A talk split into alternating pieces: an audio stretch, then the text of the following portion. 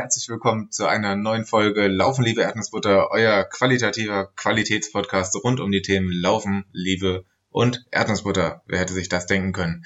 Wir sind mittlerweile bei Folge 69 angekommen. Keine Ahnung, wie das passieren konnte, aber es ist irgendwie auch sehr schön. Ähm, bei uns hat es sich irgendwie ein bisschen eingependelt in den letzten Folgen, dass sich immer eine Interviewfolge abwechselt mit einer Nicht-Interviewfolge und ähm, ja, dem Genossen Adam Riese zufolge ist heute also wieder eine Interviewfolge dran. Und ähm, ja, wir haben ein sehr schönes Interview mit einem sehr schönen Menschen vor uns, denke ich. Äh, vorher habe ich aber einmal eine kleine Werbung in eigener Sache. Und zwar geht es um Singlets. Ähm, ja, die Marathonsaison steht vor der Tür und auch der Frühling und da gibt's sehr viele Möglichkeiten, das extrem gut aussehende LED-Singlet zu tragen. Ähm, wir haben das, ähm, also wir wollen das neu bestellen und zwar ähm, gibt es das Singlet wieder wie bei der letzten Bestellrunde im letzten oder vorletzten Jahr in Weiß und in Schwarz. Ähm, genau, und damit könnt ihr bei Wettkämpfen im Training oder wo auch immer auf der Arbeit vielleicht auch äh, die Fahne für das Erdnussbutter Racing Team hochhalten. Ähm, es gibt einen Blogbeitrag auf laufenliebeerdnussbutter.de, der wie fast alles auch in den äh, Shownotes drin ist. Da findet ihr alle Infos zum Bestellprozedere, zu den Preisen, ähm, genau. Und da findet ihr auch ein Formular, wo ihr euch das bestellen könnt. Und das ist geöffnet bis zum 8. März. Ähm, genau. Solltet ihr irgendwelche Fragen haben zu der ganzen Bestell Sache, dann ähm, ja, schreibt uns per E-Mail. Wir haben da extra eine E-Mail-Adresse für eingerichtet, singlet at laufenliebeerdnussbutter.de oder auf irgendeinem anderen Kanal, wo ihr uns so findet. Ähm, genau, und im Blogpost sind natürlich auch äh, Fotos von den Singlets, aber ich denke, das erklärt sich von selbst, dass ihr mal sehen könnt, wie der Spaß überhaupt aussieht. Ähm, so, das zum Thema Singlet. Äh, für das Interview haben wir vorweg, äh, möchten wir einmal eine Triggerwarnung aussprechen. Und zwar äh, reden wir in diesem Interview unter anderem über das Thema Psychotherapie und ähm, ja über mentale Gesundheit. Und von daher würden wir euch bitten, dass ihr einmal euch jetzt vor dem Hören der Folge überlegt, ob es euch heute und jetzt gerade äh, gut tut, sich mit diesen Themen auseinanderzusetzen und ähm, ja, wenn nicht, diese Folge jetzt nicht zu hören. So, jetzt aber genug der Vorrede und ähm, ich denke, wir können starten und ich begrüße ganz herzlich meinen Podcast-Partner der Herzen. Hallo Daniel. Hallo. Und nicht immer dabei, aber heute dabei ist unser Podcast-Partner Christian. Hallo. Hallo. Moin. Ähm, genau, wir haben heute ein, ein Interview rund ums Laufen und ähm, ja, Christian, stell dich doch mal so in ein bis vier Sätzen vor. Ja, hallo ihr zwei. Ähm, freut mich erstmal sehr, dass ich hier dabei sein darf. Ähm, ja, ich heiße Christian. Ich bin Exil-Hamburger im Rheinland derzeit. Ähm, bin 35 Jahre, laufe seit so fünf, sechs Jahren irgendwie und tummel mich seit einiger Zeit so ein bisschen in, im Laufzirkus. Ähm, seit einiger Zeit, jetzt seit letztem Jahr, bin ich Chefredakteur des Laufmagazins Laufzeit und bin großer Podcast-Fan und höre euch, glaube ich, seit Folge 1. Mein Beileid, speziell, speziell dieses seit Folge 1 da, aber das zeigt ja von einer, einer großen Leidensfähigkeit auf jeden Fall. Ja, es ist halt so ein bisschen nicht, ähm, wenn man so ein bisschen eine treue Podcast-Seele ist, wie ich es, glaube ich, bin, dann, dann ist man einfach von Anfang an dedicated sozusagen. Also ich komme nicht mehr raus, ich bin jetzt dabei. Sau genau. stark. Das, irgendwie auch schön. Und äh, hat auf jeden Fall auch schon recht früh dazu geführt, dass wir uns schon, ich glaube, zweimal persönlich kennenlernen konnten. Äh, ich bin ja auch Exil-Hamburger und ähm, genau, da haben wir uns in Hamburg auch schon mal gesehen. Und du hast auch äh, eins von den wunderschönen eben angesprochenen LLE-Singlets. Ganz genau, ganz genau. Wir haben uns, glaube ich, schon häufiger gesehen. Ähm, irgendwie immer mal so, am, so vorbeigehen. Ich glaube beim Frankfurt-Marathon, beim, beim Heller Halbmarathon in Hamburg, genau. Dann bist du ja auch einmal in das Geschäft gekommen, in das Schuhgeschäft, wo ich damals gearbeitet habe. Genau. Ähm, ja, also es sind immer so ein paar Flybys gewesen, sage ich mal. Voll gut. Ähm, genau, wir ähm, wollen auf jeden Fall noch mit dir über dein, dein Dasein als Chefredakteur sprechen und so. Das ist alles sehr spannend. Genau, du sagst, dass du seit äh, fünf, sechs Jahren im, im Laufzirkus quasi drin bist. Ähm, wie bist du denn in den Laufzirkus reingeraten? Meinst du jetzt beruflich oder als Sport insgesamt? Ähm, erstmal so als Sport. Ich schätze mal, dass du erst mit dem Laufen angefangen hast und dann, dann später das als Beruf gemacht hast, oder? Oder ist das alles genau. passiert? Nee, genau, so war das. Ähm, ja, also ich überspringe mal so die ganze Schulzeit und so. Also da war ich zwar auch immer so ein bisschen am Sporteln, ähm, Fußball, Basketball, aber habe dann erstmal so ein bisschen die Musik für mich entdeckt und habe äh, ähm, ja erstmal mit Sport oder Laufen überhaupt gar nichts zu tun gehabt und bin dann eigentlich erst so äh, in der Studienzeit zum Laufen gekommen. Das hat damals witzigerweise oder naja, witzig, vielleicht ähm, äh, nicht ganz, aber ein Psychotherapeut, ähm, bei dem ich äh, in Behandlung war, hat mir doch mal nahegelegt, dass man sein Befinden durchaus verbessern kann, wenn man mal an die frische Luft geht und sich dabei körperlich betätigt und ähm, in Form des Joggens. Und ähm, das habe ich dann so hin und wieder mal gemacht. Das hat dann vielleicht für so zehn Minuten gereicht oder so. Ich war damals Kettenraucher und ähm, ja, habe mit meiner Band irgendwie so dem Alkohol gefrönt. Ähm, genau. Und irgendwann kam dann so der Punkt, das war dann so vor fünf, sechs Jahren, wo ich so gedacht habe, okay, ich verändere mal so ein bisschen was in meinem Leben. Da bin ich auch, es war so Ende 20, so kurz vor der 30 dachte ich mir, ich, ich äh, lasse jetzt mal das, das Rauchen sein und ähm, trinke mal ein bisschen weniger und mache mal ein bisschen mehr Sport. Und ähm, ja, wie es dann so ein bisschen, habe ich dann so ein bisschen den Hang auch vielleicht manchmal zum Exzess irgendwie und bin dann halt ähm, so ein bisschen von 0 auf 100 halt beim Laufen äh, eingestiegen und bin dann relativ schnell auch meinen ersten Marathon gelaufen und von, von Marathon gleich zum Ultra. Und ja, genau, jetzt bin ich, jetzt bin ich seit fünf, sechs Jahren irgendwie Läufer. Von was für Zeiträumen sprechen wir da? Also wie schnell bist du dann zum, zum Marathon durchgestartet? Wie viel ähm, Zeit hast du dir genommen? Also damals habe ich, ähm, also ich konnte ich mein, ähm, mein großes Maul nicht halten und habe irgendwie groß angekündigt, ähm, nachdem ich ein paar Mal halt die 10 Kilometer im Training geknackt habe, dass ich jetzt Marathon laufen möchte. Und dann habe ich prompt zum Geburtstag von meinem Bruder und meiner Schwester ähm, einen Startplatz für den Hamburg-Marathon bekommen. Das war 2015. Und ja, also ich hatte halt null Vorbereitung. Ich bin in, im Training nie über 20 Kilometer gelaufen oder sowas. Ähm, war dann aber halt, äh, habe halt diesen Startplatz gehabt und dachte mir, okay, jetzt ziehe ich das halt dann durch und bin irgendwie in fünf Stunden, neun Minuten irgendwie ins Ziel getaumelt. Halt, wie gesagt, war eine total blöde Idee eigentlich, aber ähm, in der Sekunde, als ich das Ziel erreicht habe, ähm, halt mehr gehend als laufend, hat mich das so fasziniert und so, ähm, ja, einfach gekriegt, dass ich halt dachte, okay, ich, es war zwar das Härteste, was ich jemals in meinem Leben gemacht habe, aber irgendwie ist es geil und ich will das nochmal machen. genau, ja.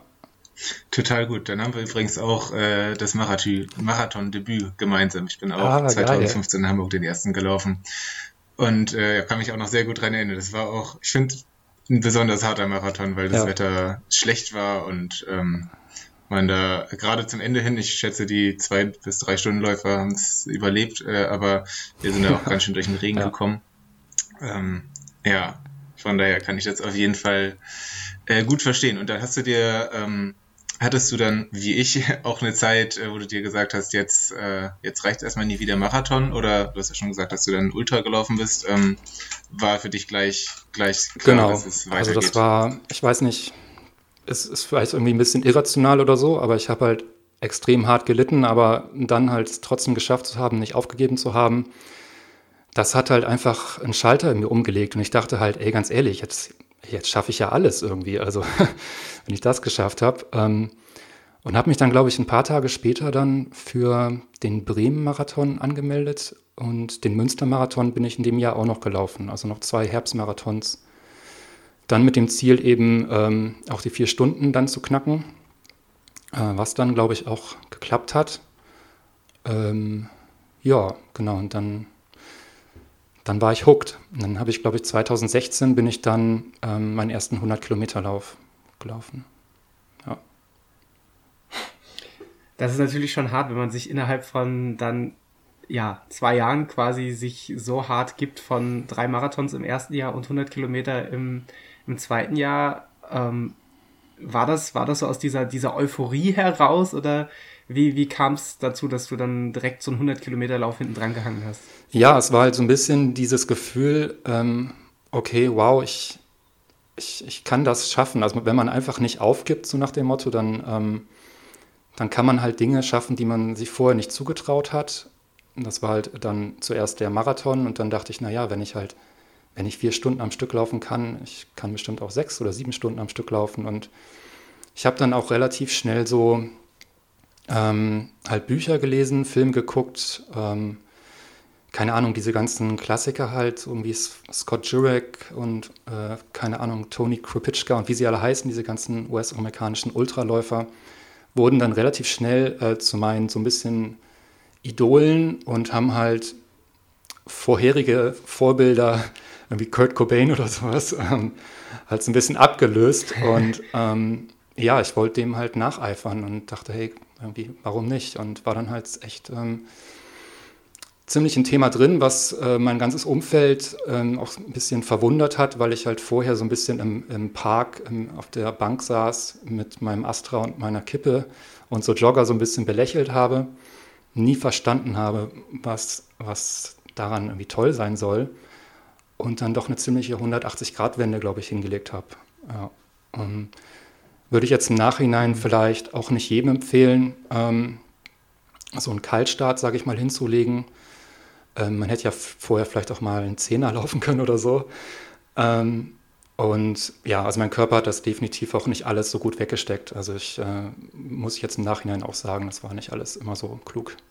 Ähm, ich ich würde gerade gern einen Moment nochmal zurückgehen, weil äh, du hast es ja gerade beschrieben, du hast da eine ziemliche Kehrtwende hinge äh, hingelegt von ähm, ich finde, find, du hast es schön zusammengefasst, an der, an der Alster sitzen, äh, beziehungsweise mit der Kippe und dem Alster rumsitzen und äh, Jogger belächeln, hin zum äh, keine zwei Jahre bis Ultramarathon.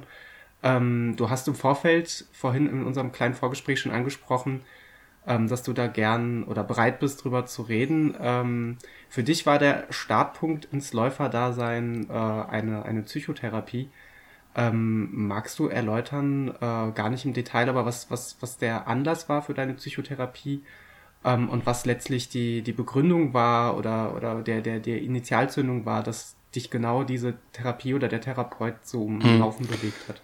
Ja, also ich rede auf jeden Fall sehr gerne drüber. Wir haben ja auch, da kommen wir vielleicht später noch dazu, ähm, in der Laufzeit da auch einen großen Artikel zum Thema gehabt, wo ich mich auch persönlich zu geäußert habe zum Thema Depression. Also ähm, ja, ich weiß auch nicht. Ich hatte irgendwie schon immer einen Hang so ein bisschen zu Melancholie und ähm, dann ging das eigentlich so, ja, in, zur Zivi-Zeit ging das mir irgendwie so los, dass es so ein bisschen, ähm, ja, dass ich halt so richtig merkte, okay, ich, ich glaube, ich muss mir mal irgendwie mal so ein bisschen Hilfe holen. Und habe dann halt eine Psychotherapie, Psychotherapie angefangen. Ähm, das war dann auch nicht die letzte. Also ich habe ähm, jetzt über die letzten 15 Jahre, glaube ich, immer mal wieder, also drei, vier Therapien, glaube ich, gemacht, ähm, weil das immer mal wieder so wiederkommt. Und naja, auf jeden Fall hat der, ähm, der Therapeut damals halt völlig richtig natürlich gesagt, dass, dass ähm, Sport oder ja, das Laufen auch an sich eben Prozesse im Gehirn ähm, losstoßen kann oder anstoßen kann, besser gesagt ähm, die das Wohlbefinden halt steigern und halt einfach bestimmte Stoffe freigesetzt werden und man auch Selbstbewusstsein aufbaut. Ähm, und ja, das habe ich halt relativ schnell gemerkt, dass halt das Laufen ist halt, dass das halt für mich viel mehr als jetzt irgendwie eine halbe Stunde Sport machen ist, irgendwie zum Abnehmen oder warum auch immer, sondern für mich ist das halt so eine Art, ähm, so eine Art Medizin auch geworden, sage ich mal, dass, dass ich halt merke, okay, auch wenn ich, wenn ich mir halt einen Trainingsplan mache oder ich ein Ziel habe, ein Laufziel, dass das halt auch eine Struktur gibt, ähm, dass ich halt einfach, ja, es gibt mir halt auf ganz vielen Ebenen so viel. Ähm, genau, und die Frage war, was war die Frage nochmal, äh, warum der Psychotherapeut mir das empfohlen hat? Ja, also ich glaube, es gibt halt, mh, hm, wie ich schon angedeutet habe, sehr viele gute Gründe, auch äh, also bewiesene Gründe, warum das Laufen halt ähm, gerade bei Depressionen, glaube ich, sehr gut helfen kann. was ja, was ja immer wieder ein, ein Einwand ist, was ich auch viel aus, aus, dem, äh, aus dem Bekanntenkreis oder überhaupt, was, was man ja häufig hört, so rum, ähm, ist, dass die, dass die Hürde so wahnsinnig groß ist, sich auf eine, auf eine Psychotherapie einzulassen oder überhaupt erstmal den ersten Schritt zu gehen. Ähm, war die Hürde für dich auch groß oder gab es da so diesen Punkt, wo du gesagt hattest, ähm, jetzt, jetzt, jetzt muss ich mir helfen lassen, wie, wie, wie gestaltet sich sowas? Ja, die Hürde ist definitiv groß. Ähm, es wird einem halt auch in Deutschland nicht so besonders leicht gemacht, ähm, weil es unheimlich schwer ist, erstmal einen Therapieplatz zu finden. Ähm, das ist häufig mit lang, sehr, sehr langen Wartezeiten verbunden, die dann also keine Ahnung, mehrere Monate sein können. Ähm, von daher, ja, ist, ist die Hürde da schon groß. Ich meine, es ist natürlich dann so die Frage, wie, wie hoch der, der individuelle Leidensdruck ist, so nenne ich es jetzt mal. Ähm, wenn der halt einfach irgendwann so groß ist, dass man halt wirklich, mh, hm, ja, keine Ahnung, sich halt fragt, wie, wie soll das jetzt irgendwie alles weitergehen? Irgendwie, man kommt nicht mehr so richtig aus dem Quark, äh, untertrieben gesagt, dann ja, dann ist halt einfach so, dann, dann habe ich mich halt einfach dazu entschlossen so. Und das äh, habe ich dann noch nicht bereut. Also das kann ich nur wirklich jedem ans Herz legen. Ja, ich finde es auf jeden Fall ähm, sehr, sehr, sehr, sehr gut und, und ähm, sehr äh, schön klingt in dem Zusammenhang irgendwie blöd, aber ich sag's einfach mal sehr, sehr schön, dass du da so, so offen mit umgehst oder offen mit umgehen kannst. Ähm, und vor allem auch, wir werden nachher nochmal genauer auf die, auf die Laufzeit, auf die Laufzeitschrift eingehen. Ähm, aber das habe ich auch sehr, sehr positiv festgestellt, dass äh, ich glaube, in der, in der ersten Ausgabe ähm, der, der neu aufgelegten Laufzeit war da ein großer Schwerpunkt drauf. Und generell, ähm, ich weiß nicht, wie du das siehst, ist ja momentan eine sehr, sehr viel größere Bereitschaft über, den, über das Thema mentale Gesundheit mhm. in der Laufszene zu reden. Und das finde ich, finde ich sehr, sehr, ähm, ja, sehr, genau. sehr wichtig. Es gab jetzt ja auch diesen, diesen ähm, Deutschlandlauf, ne? Ähm, genau, von genau. dem Anthony, so heißt er, glaube ich. Genau, ähm, den wir auch im Artikel drin hatten und der hat ja auch auf das Thema hingewiesen. Ähm, das finde ich halt total wichtig. Also es ist mir auch ein persönliches Anliegen, ähm, sage ich mal, denn ich habe so das Gefühl irgendwie, also ich kenne jetzt ja mittlerweile relativ viele Läufer und Läuferinnen. Ich habe so ein bisschen das Gefühl, dass ähm, wir überdurchschnittlich viele ähm, Leu äh, Leute in unserem Sport haben, die vielleicht so eine gewisse ähm, Vergangenheit halt mit, mit psychischen Problemen haben, also gerade im Ultrabereich, würde ich sagen. Ähm, und ich finde es halt einfach total wichtig, dass man über das Thema halt spricht. Also ähm, wenn man sich halt ein, keine Ahnung, einen Arm gebrochen hat oder so, dann spricht man darüber. Oder wenn man irgendwie, was weiß ich, ja, Kopfschmerzen hat, spricht man drüber. Aber halt ähm, dieses Tabu irgendwie, dass so Depressionen oder allgemein psychische Krankheiten ähm, halt so ein Tabu sind, das, das leuchtet mir nicht ein und das finde ich auch ganz gefährlich irgendwie. Also ich finde das, ähm, von daher bin ich da total offen und habe da auch keine Angst davor, irgendwie als schwach oder wie auch immer dazustehen, auch nicht vor meinem Arbeitgeber oder irgendwas. Ich bin halt ich und es ist meine Vergangenheit und ich finde das eher ein Zeichen ähm, von, so von Stärke, wenn da Leute halt drüber sprechen, ohne mich jetzt selbst als besonders stark darstellen zu wollen. Ja, es beweist auf jeden Fall einen, großen, großen Akt an äh, Reflektiertheit.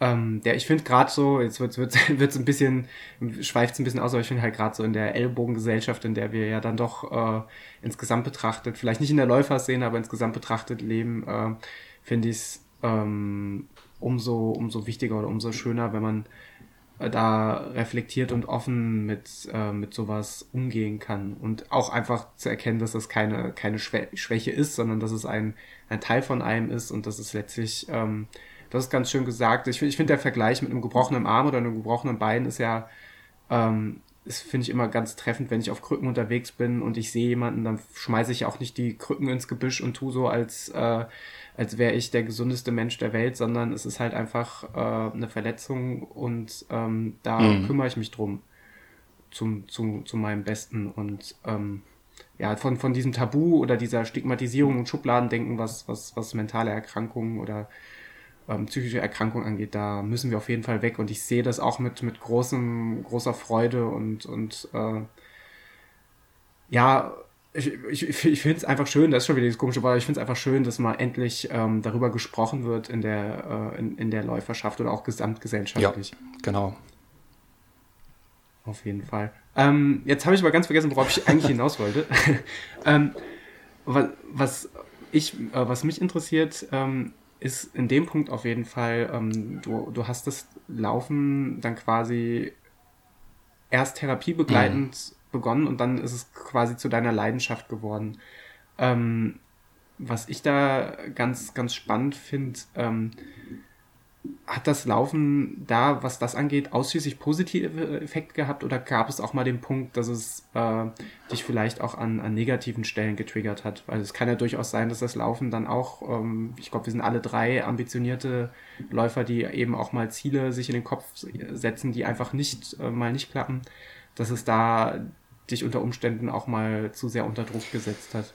Ja, ähm, sehr gute Frage. Ähm, das ist definitiv so. Also ich denke halt, das Laufen hat mir in vielerlei Hinsicht nochmal Dinge neu ähm, beigebracht, irgendwie, also wenn man das so sagen kann. Ähm, vor allem jetzt zum Beispiel mhm. so Dinge wie Scheitern, ähm, auch an eigenen Erwartungen äh, zu scheitern, wenn man jetzt eine, keine Ahnung, eine bestimmte Zeit nicht gelaufen ist oder sowas.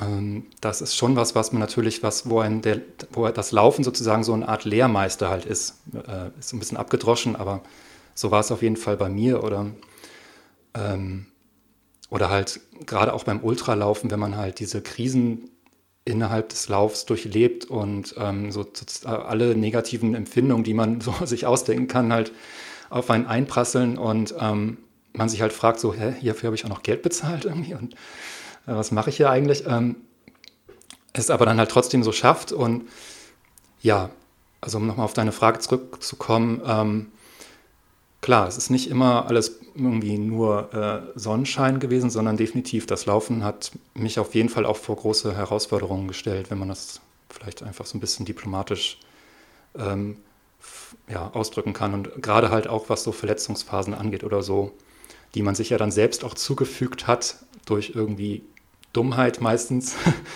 ähm, das muss man auch erstmal dann schlucken irgendwie und sagen, okay, äh, so, ich kann jetzt ja niemanden äh, die Schuld geben außer mir selbst und das ist halt, das muss man sich auch erstmal eingestehen dann. Ähm, aber ich denke, das gehört halt alles dann auch irgendwie so dazu, halt zum Läufer zu werden, ähm, dass man halt eben diese ja, Misserfolge auch, genauso wie die Erfolge halt irgendwie zu schätzen ähm, lernt und gerade auch Verletzungspausen halt mental wegstecken kann. Das ist halt, glaube ich, was, da wird man jedes Mal ein bisschen besser mit. So, ja. Mhm. Ja, ich finde dein, dein Bildnis äh, vom, äh, vom Lehrmeister ist durchaus sehr, sehr, sehr passend. Ähm, weil ich, ich finde halt, der, der Laufsport, der ist unfassbar ehrlich äh, und reflektiert das, das eigene Tun oder Nicht-Tun ganz, ganz äh, unnachgiebig. Ähm, und man lernt halt einfach so unfassbar viel über sich selbst. Also gerade ähm, man, man hört ja bei dir ja schon die gewisse Begeisterung für den, für den Ultralauf, der scheinbar mit deinem, und wir gehen gleich noch weiter auf deine Laufhistorie ein, äh, aber die ja scheinbar mit deinem 100 Kilometer Lauf im zweiten Laufjahr äh, nicht ganz äh, abgebrochen ist. Ähm, und äh, ja, also finde ich, finde ich persönlich Wahnsinn, was man da für Erkenntnisse aus sich selbst äh, herausziehen kann, weil mir, mir fällt wenig Sport oder we, wenig ein, wo man, wo man sich selber so, so nah und so unnachgiebig ja, genau. erleben kann. Ja, genau. Jetzt, also wir halten fest, dass das Laufen ist ein Lehrmeister, aber die Frage ist ja dann sozusagen, ob man die Lehren auch dann zieht oder ob man halt immer wieder denselben Fehler auch macht. Das kommt natürlich auch manchmal vor, mhm. dass man genau nicht lernt. Zu dem, zu dem Thema Psychotherapie, äh, glaubst du denn, dass der, äh, oder denkst du, dass, äh, oder andersrum gefragt, ich, ich äh, verhaspel mich in ganz vielen Gedankenästen, ähm, äh, kommt vor. Ähm, was glaubst du, was die, die Psychotherapie, du hast ja gesagt, du hast äh, häufiger eine, eine Therapie auf, aufgenommen, ähm, hatte dies in irgendeiner Hinsicht auch äh, Auswirkungen letztlich auf deine, auf dein läuferisches Dasein oder auf deine, deine Laufleistung? Oder war das für dich immer relativ strikt getrennt? Mm, auch wieder eine sehr gute Frage, Daniel. ähm, nee, das ist auf keinen Fall getrennt gewesen, glaube ich. Das gehört schon alles miteinander so zusammen. Ähm, ich glaube, also ich meine, die die letzte Therapie ist schon wieder einige Zeit her, das ist ein paar Jahre schon wieder her. Also mir geht es aktuell sehr, sehr gut. Ähm, da erinnere ich mich aber, dass es da auch um das Thema ging, eben ähm, auch im Laufen halt eine Art Balance halt zu finden. Ne? Und dass man halt, ja, auch nicht alle Probleme, die man vielleicht im persönlichen äh, Alltag irgendwie hat, weglaufen kann. Ähm, also irgendwie sozusagen, ich muss einfach nur mehr laufen und dann, äh, dann ist alles gut. Das ist dann halt auch nicht. Und von daher ging das da dann eher so fast in die Richtung, dass man halt ähm, dass ich oder dass man auch lernt, auf seinen Körper zu hören und halt auch Signale zu verstehen, wenn es halt zu viel ist. Also das ist bei mir eher, ich habe nicht das so ein Motivationsproblem, mich vor die Tür zu quälen oder so, sondern es ist halt für mich schwieriger, nicht zu laufen, als zu laufen. So und ähm, wenn ich halt, wenn mein Körper das mitmachen würde, würde ich halt irgendwie, wäre ich mindestens mal Streakrunner. Also ähm, keine Ahnung und auch nicht nur eine Meile am Tag oder so. Das halt ich habe da einfach, ich weiß nicht, einfach Bock drauf. Und dann musste mir, glaube ich, auch jemand mal sagen, okay, ähm, also mach mal halblang. Und das war, glaube ich, auch äh, Thema. Ja. Ähm, ich schweife, schweife da mal ein bisschen aus. Äh, und jetzt wird es spannend, weil ich das selbst während des Podcasts äh, noch nie thematisiert habe, aber ich bin selbst auch seit jetzt einem Jahr in Psychotherapie. Ähm, und ich kann, kann das soweit nur bestätigen, dass mich das auch äh, innerhalb meiner meiner Läufe, meines läuferischen Selbstverständnisses, aber auch äh, in dem, wie ich mit dem, mit, dem, mit dem Laufen allgemein umgehe und wie ich mit dem Sport umgehe, ähm, auch gewissermaßen verändert hat, aber zum, zum Positiven verändert hat. Also ich habe es gerade gemerkt, dass äh, während der Vorbereitung für den beispielsweise Frankfurt-Marathon, die ja sehr, sehr kräftezerrend letztlich auch war, dass das für mich sehr, sehr positiv war, ähm, und das ist ja auch etwas, was belastend werden kann. Daher von auch meine, meine spezifische Frage, weil dieses Laufen kann ja auch, gerade wenn man ambitioniert läuft, ja auch Druck erzeugen, der nicht immer nur gesund ist. Das finde ich, muss man, muss man auch immer sehen, dass Laufen nicht nur ausschließlich positive Seiten haben kann, sondern dass dieser Druck auch einfach, äh, den man sich selber macht, zu immens werden kann. Ähm, und da war, war das für mich wirklich sehr, sehr gut und sehr, sehr hilfreich, da mit jemandem reden zu können, der ich sag mal ganz plump, äh, typisch deutsch, der vom Fach ist, der, der das Ganze auch so ein bisschen einordnen kann oder ähm, einem, einem gar nicht, dass er es einordnet, sondern dass man es gemeinsam einordnen kann und reflektieren kann und ähm, fand ich wirklich sehr, sehr, sehr, sehr, ähm, sehr, sehr hilfreich. Also hast du quasi, würdest du jetzt sagen, du bist ein Stück weit gelassener geworden, auch was äh, so Ergebnisse angeht von Wettkämpfen? Ich glaube gar nicht. Äh, ich, ich bin immer noch sehr, sehr ambitioniert und, und vielleicht auch einfach ein bisschen über ehrgeizig manchmal und so ganz kriegt man das, glaube ich, auch nicht raus, wenn man, wenn man diese Tendenz dazu hat. Aber so ein, ein kleines Mühe, sag ich mal, mehr Gelassenheit oder ähm, rationalere Reflexion ist definitiv da. Also ich kann, habe ich das Gefühl, besser einschätzen, was, was hat gut geklappt, was hat nicht gut geklappt und mhm. äh, ja, Emotionen sind äh, bei mir wie auch allgemein in diesem Podcast, glaube ich, erkennbar immer ein, ein, ein großes Thema. Ähm, und Emotionen, ja, ver, verwaschen manchmal den Blick auf, auf Dinge. Uh, und da finde ich es einfach un, ungemein gewinnbringend mit jemandem, der da eben ein wenig neutraler, ein wenig rationaler drauf gucken kann, äh, auch mal Situationen zu analysieren. Und ähm, mir hat es oder mir hilft es äh, persönlich wie läuferisch in, auf allen Ebenen. Ähm, da die, irgendwann die Hürde und die Hürde war, war bei mir wie, wie, wie bei fast jedem, glaube ich, einfach sehr groß. Aber ähm, die Hürde genommen zu haben, ist, glaube ich, einer der wichtigsten Schritte gewesen mhm. für mich. Genau. Jetzt haben wir die Rollen irgendwie getauscht, das ist auch sehr spannend. Aber ich, ich wollte auf jeden Fall, ähm, ja, eigentlich, eigentlich wollte ich dir da beipflichten. ja, nee, ich, ich finde das, ähm, find das total schön, dass, dass du das ähm, so erzählst irgendwie. Und ja, ich finde halt, äh, im Prinzip, ganz ehrlich, im Prinzip könnte jeder und jede da draußen eine Psychotherapie gebrauchen. Also ähm, so in Amerika hört man das ja häufig, dass einfach jeder halt auch seinen Therapeuten hat irgendwie. Und selbst wenn man gerade keine akuten Krisen durchlebt, ähm, hilft es einfach jemanden, wie du auch eben gesagt hast, halt jemand objektiven mal, ähm, ja, mal was zu erzählen und halt denen ein paar Fragen stellen zu lassen und einfach für sich selber Dinge einordnen zu können. Und genau, von daher finde ich das, also kann ich dich da nur beglückwünschen. Es ist ja letztlich so, und, und es ist ein, ist ein platter Spruch, aber ich finde, es trifft so schön, wenn man sagt, jeder hat sein Päckchen zu tragen oder jeder hat seinen Rucksack zu tragen. Und so, so ist es auch. Und es schadet, finde ich, prinzipiell nie mal in diesen Rucksack reinzuschauen und zu, zu gucken, hey, was, was befindet sich denn da für, für Ballast äh, oder was ist denn da noch für ein Federmäppchen, was äh, versiegelt und zugeklebt und zugeschweißt ist. Äh, lass uns da mal reinschauen und äh, gegebenenfalls das eine oder andere ähm, aufzuarbeiten, weil also ich persönlich finde, man kann, man kann da nur stärker äh, draus werden, beziehungsweise Stärke ist auch wieder so ein doofes Wort, aber man kann nur, man kann nur gewinnen. Genau, es, es kann zumindest nicht schaden, meistens. Also ich meine, es gibt ja verschiedenste, also wir müssen jetzt, es ist ja ein Laufpodcast, aber wenn wir jetzt schon gerade dabei sind, irgendwie, es gibt ja verschiedene Therapieformen halt, ne? Und es ist ja nicht alles gleich so die Psychoanalyse, wo man ähm, das Verhältnis zu den Eltern und die Kindheit irgendwie auseinander, auseinanderklamüsert irgendwie. Also das muss ja auch nicht immer äh, immer gut sein. Also es ist ja auch gut, dass Menschen verdrängen können, sage ich mal. Also ich meine, wenn man halt zum Beispiel eine schwierige Kindheit hatte, was jetzt bei mir nicht der Fall ist, aber wenn, ähm, dann ist das ja auch ein menschlicher Mechanismus, der ja ganz gesund ist vielleicht, äh, auch gewisse Sachen zu verdrängen. Und man sollte vielleicht auch Dinge, die verheilt sind, nicht immer wieder aufmachen. So.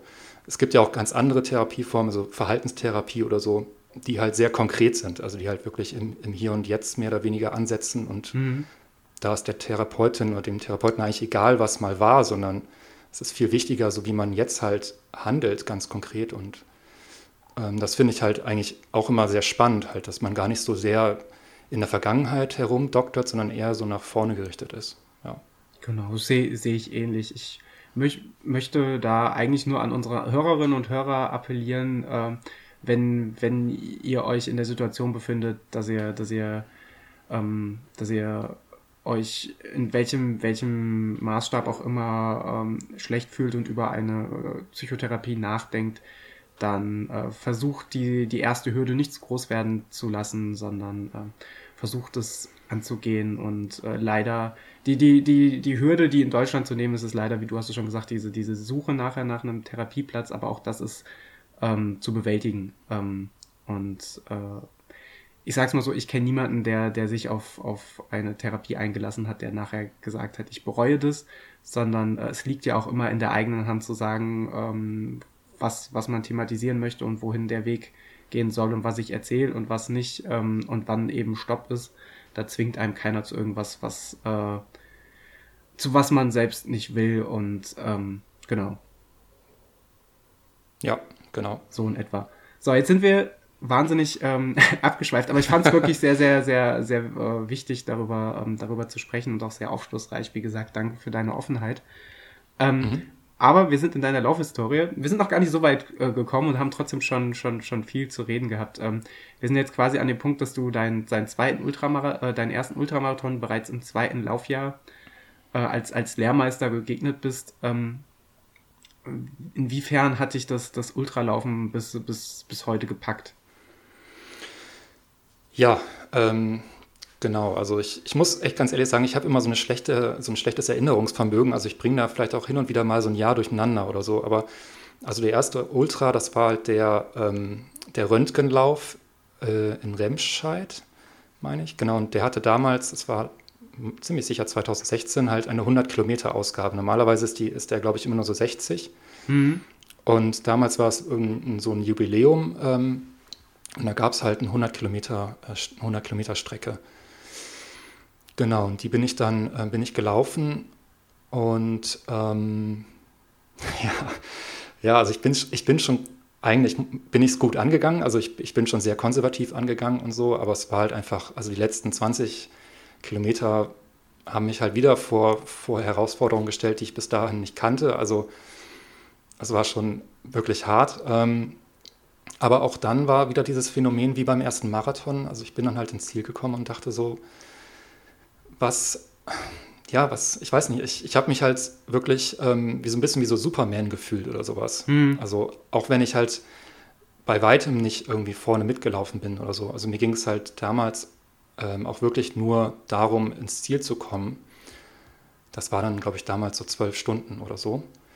Ähm, da war ich halt extremst äh, stolz drauf. Und ja, was hat das losgelöst? Also dann, dann habe ich eigentlich so gemerkt, okay, ähm, jeder hat ja so ein bisschen, jeder Läufer hat ja so ein bisschen seine Stärken und seine Schwächen und ähm, ich, ich habe halt gedacht, okay, meine Stärke ist es vielleicht einfach lang und langsam zu laufen, eher als kurz und schnell. Wobei ich das kurz und schnell eigentlich auch nie wirklich bis dahin ausprobiert hatte. Ich habe einfach fest für mich so gedacht, naja, das ist einfach zu anstrengend und ich, ich bin so ein bisschen, ich bin so das, der, ich komme so von der mentalen Seite, sage ich mal, was ich vielleicht körperlich ähm, nicht hinkriege, wo meine Ausdauer versagt oder so, dann, dann komme ich halt so mit dem starken Willen, sage ich mal.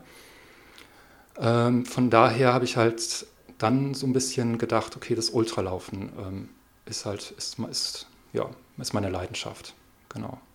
Hm. Ist wahrscheinlich dann ja auch äh, etwas, was einem dann in, im weiteren Verlauf, also so, so ging es mir auf jeden Fall auch, ähm, im weiten, weiteren Verlauf des, des, des Alltags äh, wahnsinnig bestärkt oder dieses Gefühl, ähm, die, diese Willensstärke einmal kennengelernt zu haben, die, die in einem schlummert und sich dann auch äh, durch die zu dem Zeitpunkt wahrscheinlich 20 schwersten Kilometern seines Lebens noch durchboxen zu können. Ja, definitiv. Also ich meine, das hat man auch schon häufiger gehört und das ist auch schon ein bisschen abgedroschen, aber ich meine, 100 Kilometer Lauf ist halt nicht einfach zwei Marathons plus 20 Kilometer oder sowas. Ich, du kennst es selber, du bist ja den WHEW gelaufen, ne? Mhm.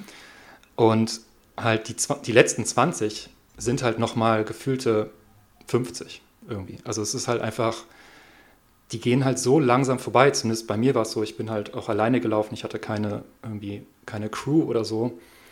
Ähm, und ja, dann, dann ist das halt einfach wirklich sehr, sehr quälend. Und dann können halt 20 Kilometer sich schon sehr, sehr hinziehen. Also definitiv.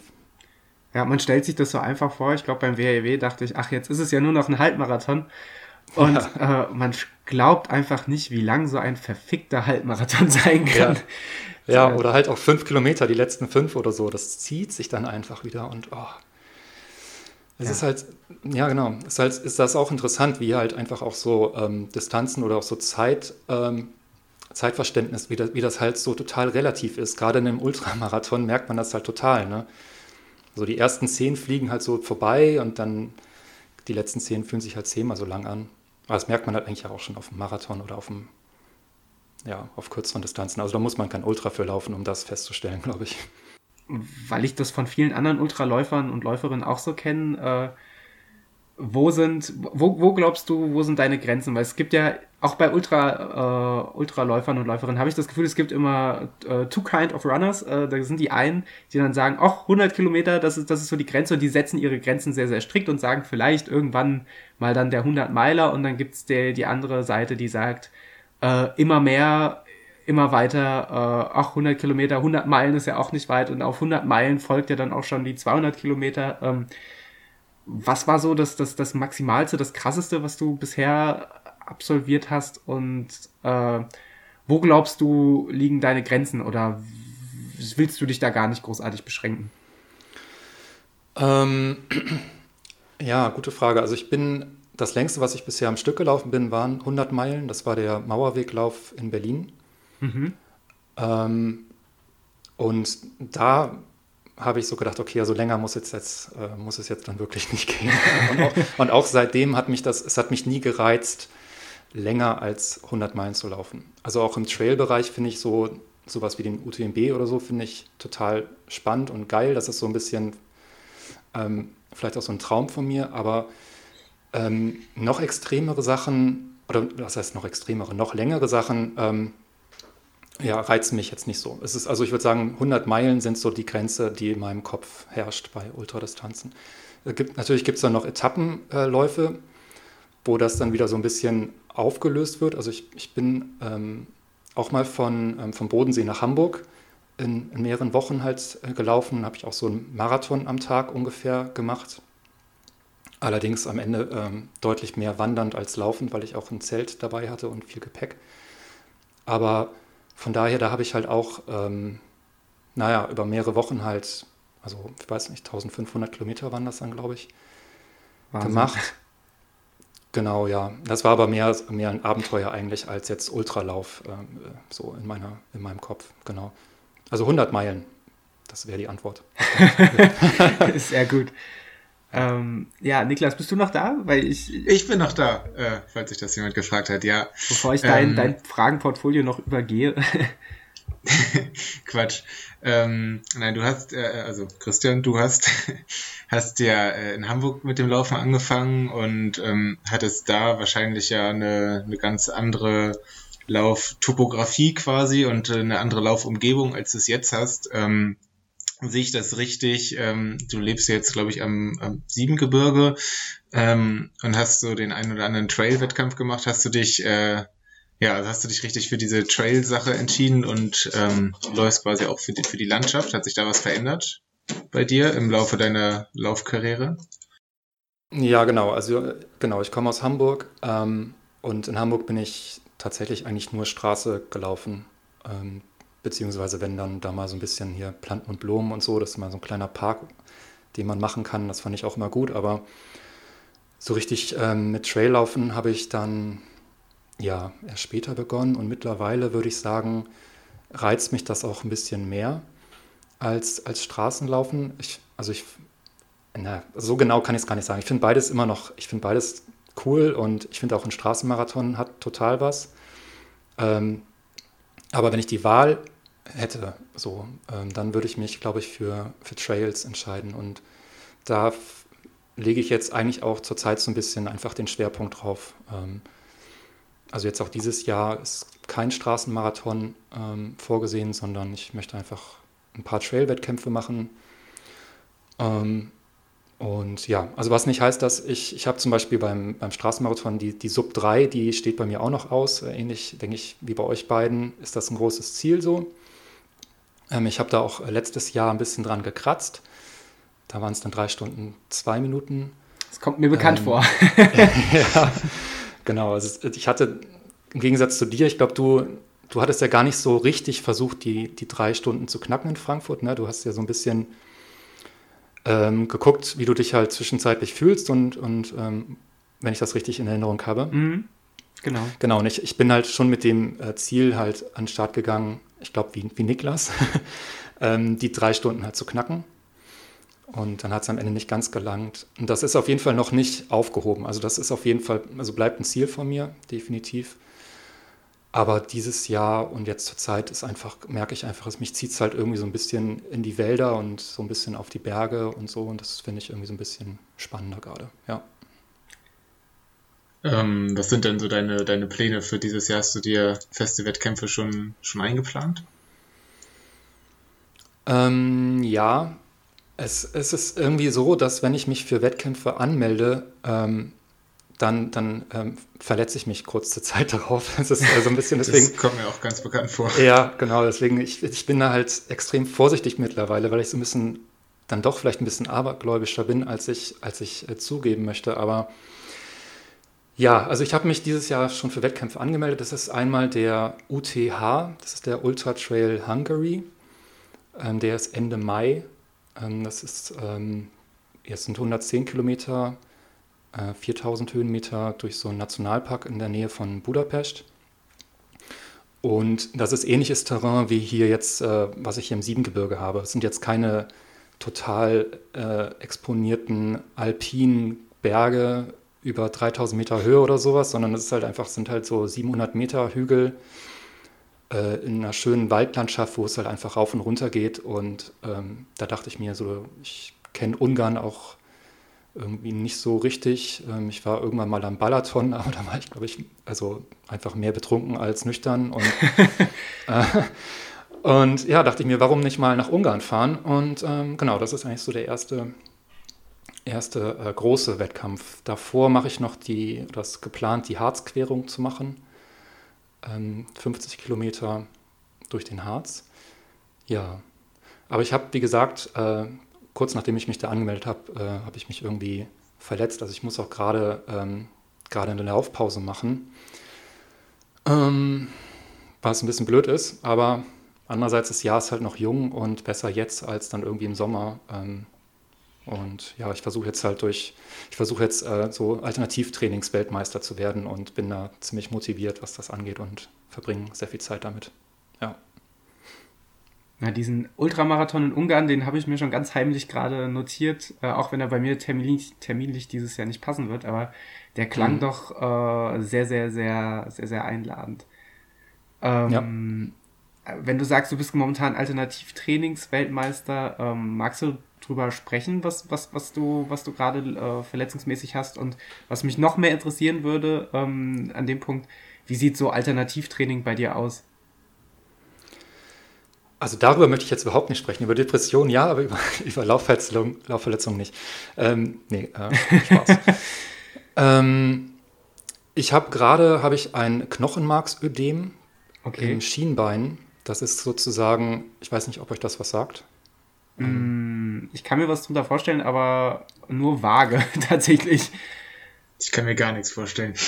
Also, okay, ich, ähm, ich hatte das äh, schon mal, von daher bin ich da so unfreiwillig ein kleiner Nerd geworden, was das Thema angeht. Das nennt sich halt auch Bone Bruise ähm, und ist im Prinzip eine, ja, eine Ansammlung von Flüssigkeit im Knochenmark. Also die äh, Knochenwand ist halt intakt, ist jetzt keine Stressfraktur, sondern ist halt drin äh, einfach eine Entzündung. Ähm, und wenn man da eben äh, sozusagen weiterläuft und das diese Schmerzen ignoriert, dann kann das halt schnell zu einer Stressfraktur werden. Das ist sozusagen häufig eine Vorstufe einer Stressfraktur. Ähm, genau, und das habe ich jetzt, das kann durch zum Beispiel zu, zu viel bergab laufen, kann das halt kommen. Äh, da bin ich auf jeden Fall schuldig. Ähm, und ja, genau, ich bin da eigentlich dieses Mal ähm, recht entspannt irgendwie mit umgegangen, weil ich es halt früh entdeckt habe und auch sofort zum Arzt gegangen bin. Ähm, ich bin halt so ein kleiner Hypochonder, was Laufverletzungen angeht, habe ich festgestellt. Also, ähm, weil ich halt doch, ja, ich muss einfach, einfach mir eingestehen, dass ich, glaube ich, relativ äh, verletzungsanfällig doch bin. Ähm, eigentlich auch schon vieles durch hatte. Ähm, und da einfach, da Laufpausen doch immer, es gibt für einen Läufer natürlich nichts Schlimmeres sozusagen, ähm, bin ich da halt sehr sensibel geworden und äh, jedes kleine Zwicken ist dann gleich sozusagen, stelle ich gleich die Diagnose, okay, Stressfaktor. Ähm, dann war es halt doch nur äh, irgendwie, doch nur eine Mücke, die gerade gegen mein kleines Schienbeinchen geflogen ist oder so. Ähm, naja, aber in diesem Fall äh, hat, hat, hat sich das ausgezahlt, meine Hypochondrie, wie auch immer man das nennt. Und äh, tatsächlich, ähm, es ist wieder eine, ein Knochenmarksödem und jetzt mache ich halt ein paar Wochen Pause und mache ähm, Alternativtraining ja, und das sieht äh, bei mir dann so aus, dass ich, ähm, ja, also ich mache im Prinzip mehr Sport, als wenn ich laufen würde. Also ich äh, versuche halt sozusagen mit aller Kraft ähm, jeglichen Verlust an Ausdauer und so zu vermeiden, weil das Wiedereinsteigen ist halt auch jedes Mal wieder extrem mühsam und nervig und lästig, weil man vergleicht sich natürlich mit seinem vorherigen Läufer-Ich. Und ähm, bis man das Level wieder erreicht hat, vergehen halt ein paar quälende Wochen. Und das kann man sich dann halt doch äh, leichter gestalten. Und genau, ich habe halt so ein, ähm, also ich habe ein Rennrad, das kann ich hier auf einem so einem Smart-Trainer äh, spannen und dann äh, kann ich drin Fahrrad fahren. Damit mache ich so ein bisschen, versuche ich derzeit so ein bisschen Intensität ähm, reinzubringen, also Intervalle zu fahren. Und für ähm, also andere Sachen mache ich zum Beispiel im Fitnessstudio, gehe ich aufs Laufband und laufe ähm, bergauf, steil bergauf, so schnell es geht. Ähm, ja, oder den Crosstrainer habe ich auch für mich entdeckt. Da habe ich jetzt am Wochenende so eine Art Long Run versucht zu simulieren. Bin dann äh, zwei Stunden auf diesem elendig langweiligen ähm, Gerät gewesen. Ähm, aber damit kann man das, glaube ich, doch ganz gut kompensieren. Es ist natürlich nichts ersetzt, das Laufen, aber ähm, ich meine, ja, dem Herz-Kreislauf-System ist es, glaube ich, erstmal egal, ähm, ob du jetzt läufst oder ob du Fahrrad fährst, das wird da eh trainiert. Ich glaube, das ist wahrscheinlich auch der wichtigste Tipp, den man den, den Leuten, und es ist ja irgendwie merkwürdig, die Leute kommen aus dem Winter und gefühlt sind mehr Leute zu Beginn der Saison verletzt als zum Ende der Saison. Ähm, mhm. Ähm, wenn, man, wenn man dieses klassische Saisondenken sich beibehalten möchte und äh, ja, der, der, der größte Tipp ist, glaube ich, den zu, festzustellen, dass man sich nicht der vollkommenen Stagnation in der, in der Laufverletzung hingibt, sondern dass man so schwer es auch ist, versucht, da irgendwie einen positiven Ansatz zu finden und zu sagen, ich arbeite ich versuche das Beste aus der Situation zu machen und ich arbeite, äh, versuche meine Fitness weitestgehend zu erhalten und nutze es zum Beispiel, um meine, um meinen Schwächen zu arbeiten. Also wenn ich nicht laufen kann, bin ich großer Fan mittlerweile davon, ähm, zumindest einen Schwerpunkt dann auch auf Athletik und Koordination zu setzen, wenn ich schon keine Berge runterballern kann, dass ich dann da was mache oder äh, der ein oder andere da draußen ist ja auch, äh, habe ich jetzt gesehen, aquajoggend unterwegs, zum Teil, zum Teil verletzungsbedingt, zum Teil äh, sogar freiwillig. Ähm, ja, ja. Da, da, lässt sich viel machen. Ja, also Aquajogging habe ich auch schon ein paar Mal gemacht. Das ähm, hat durchaus was. Also ich finde halt gerade auch so in Alternativsportarten, ähm, oder es klingt immer doof, also sagen wir mal einfach in, in anderen Sportarten, ähm, so, da kann man ja auch einen gewissen Ehrgeiz dann entwickeln. Und wenn man halt so, sage ich mal, sechs Wochen Laufpause verordnet bekommen hat, dann kann man in sechs Wochen in einer anderen Sportart auch schon durchaus ziemlich starke Fortschritte machen. Mhm. Und ähm, da kann man so ein bisschen diese Ader so ein bisschen dahin umlenken, sage ich mal. Also ich habe mir zum Beispiel halt gesagt, okay, wenn ich halt in Ungarn nicht der schnellste Läufer am Start sein werde, weil ich einen gewissen Trainingsrückstand vielleicht haben werde, dann möchte ich aber auf jeden Fall der schnellste Power-Hiker sein. Mhm. Und ähm, am Berg, so werde ich die halt alle, alle abziehen und werde mit meinen Stocken dann halt, Stöcken halt hochwandern und dabei halt ein Liedchen singen. Und ähm, das motiviert mich halt einfach so, dass ich versuche halt diesen Lauf-Ehrgeiz halt auf andere Sportarten umzumünzen sozusagen und dann halt, ja, dann möchte ich halt äh, im Fitnessstudio der Typ sein, der halt äh, zwei Stunden auf dem Crosstrainer steht, ähm, weil es halt, ja, was normale, also was der normale Fitnessstudio-Besucher vielleicht nicht machen würde. Und dann erinnere ich mich häufig an diesen einen Satz, der wurde mir mal von irgendjemandem gesagt, ich weiß gar nicht. Aber wenn man halt Dinge ähm, erreichen möchte, die der normale Mensch nicht erreicht, dann muss man halt auch Dinge dafür tun, die andere Menschen halt vielleicht nicht tun oder so. Hm. Sinngemäß, keine ja. Ahnung. Und ähm, so kleine Challenges, in Anführungsstrichen, so kann man sich ja dann auch in Verletzungspausen dann halt setzen. Ob das jetzt halt dann im Aquajogging ist oder keine Ahnung, beim äh, Laufband bergauf gehen, das sind halt auch, ist auch alles gutes Mentaltraining, definitiv. das äh, glaube ich absolut. Und letztlich, ähm, ja, ich, ich sehe das halt auch so, wenn man, man langfristig profitiert man doch auch, auch davon. Also ja, ähm, voll.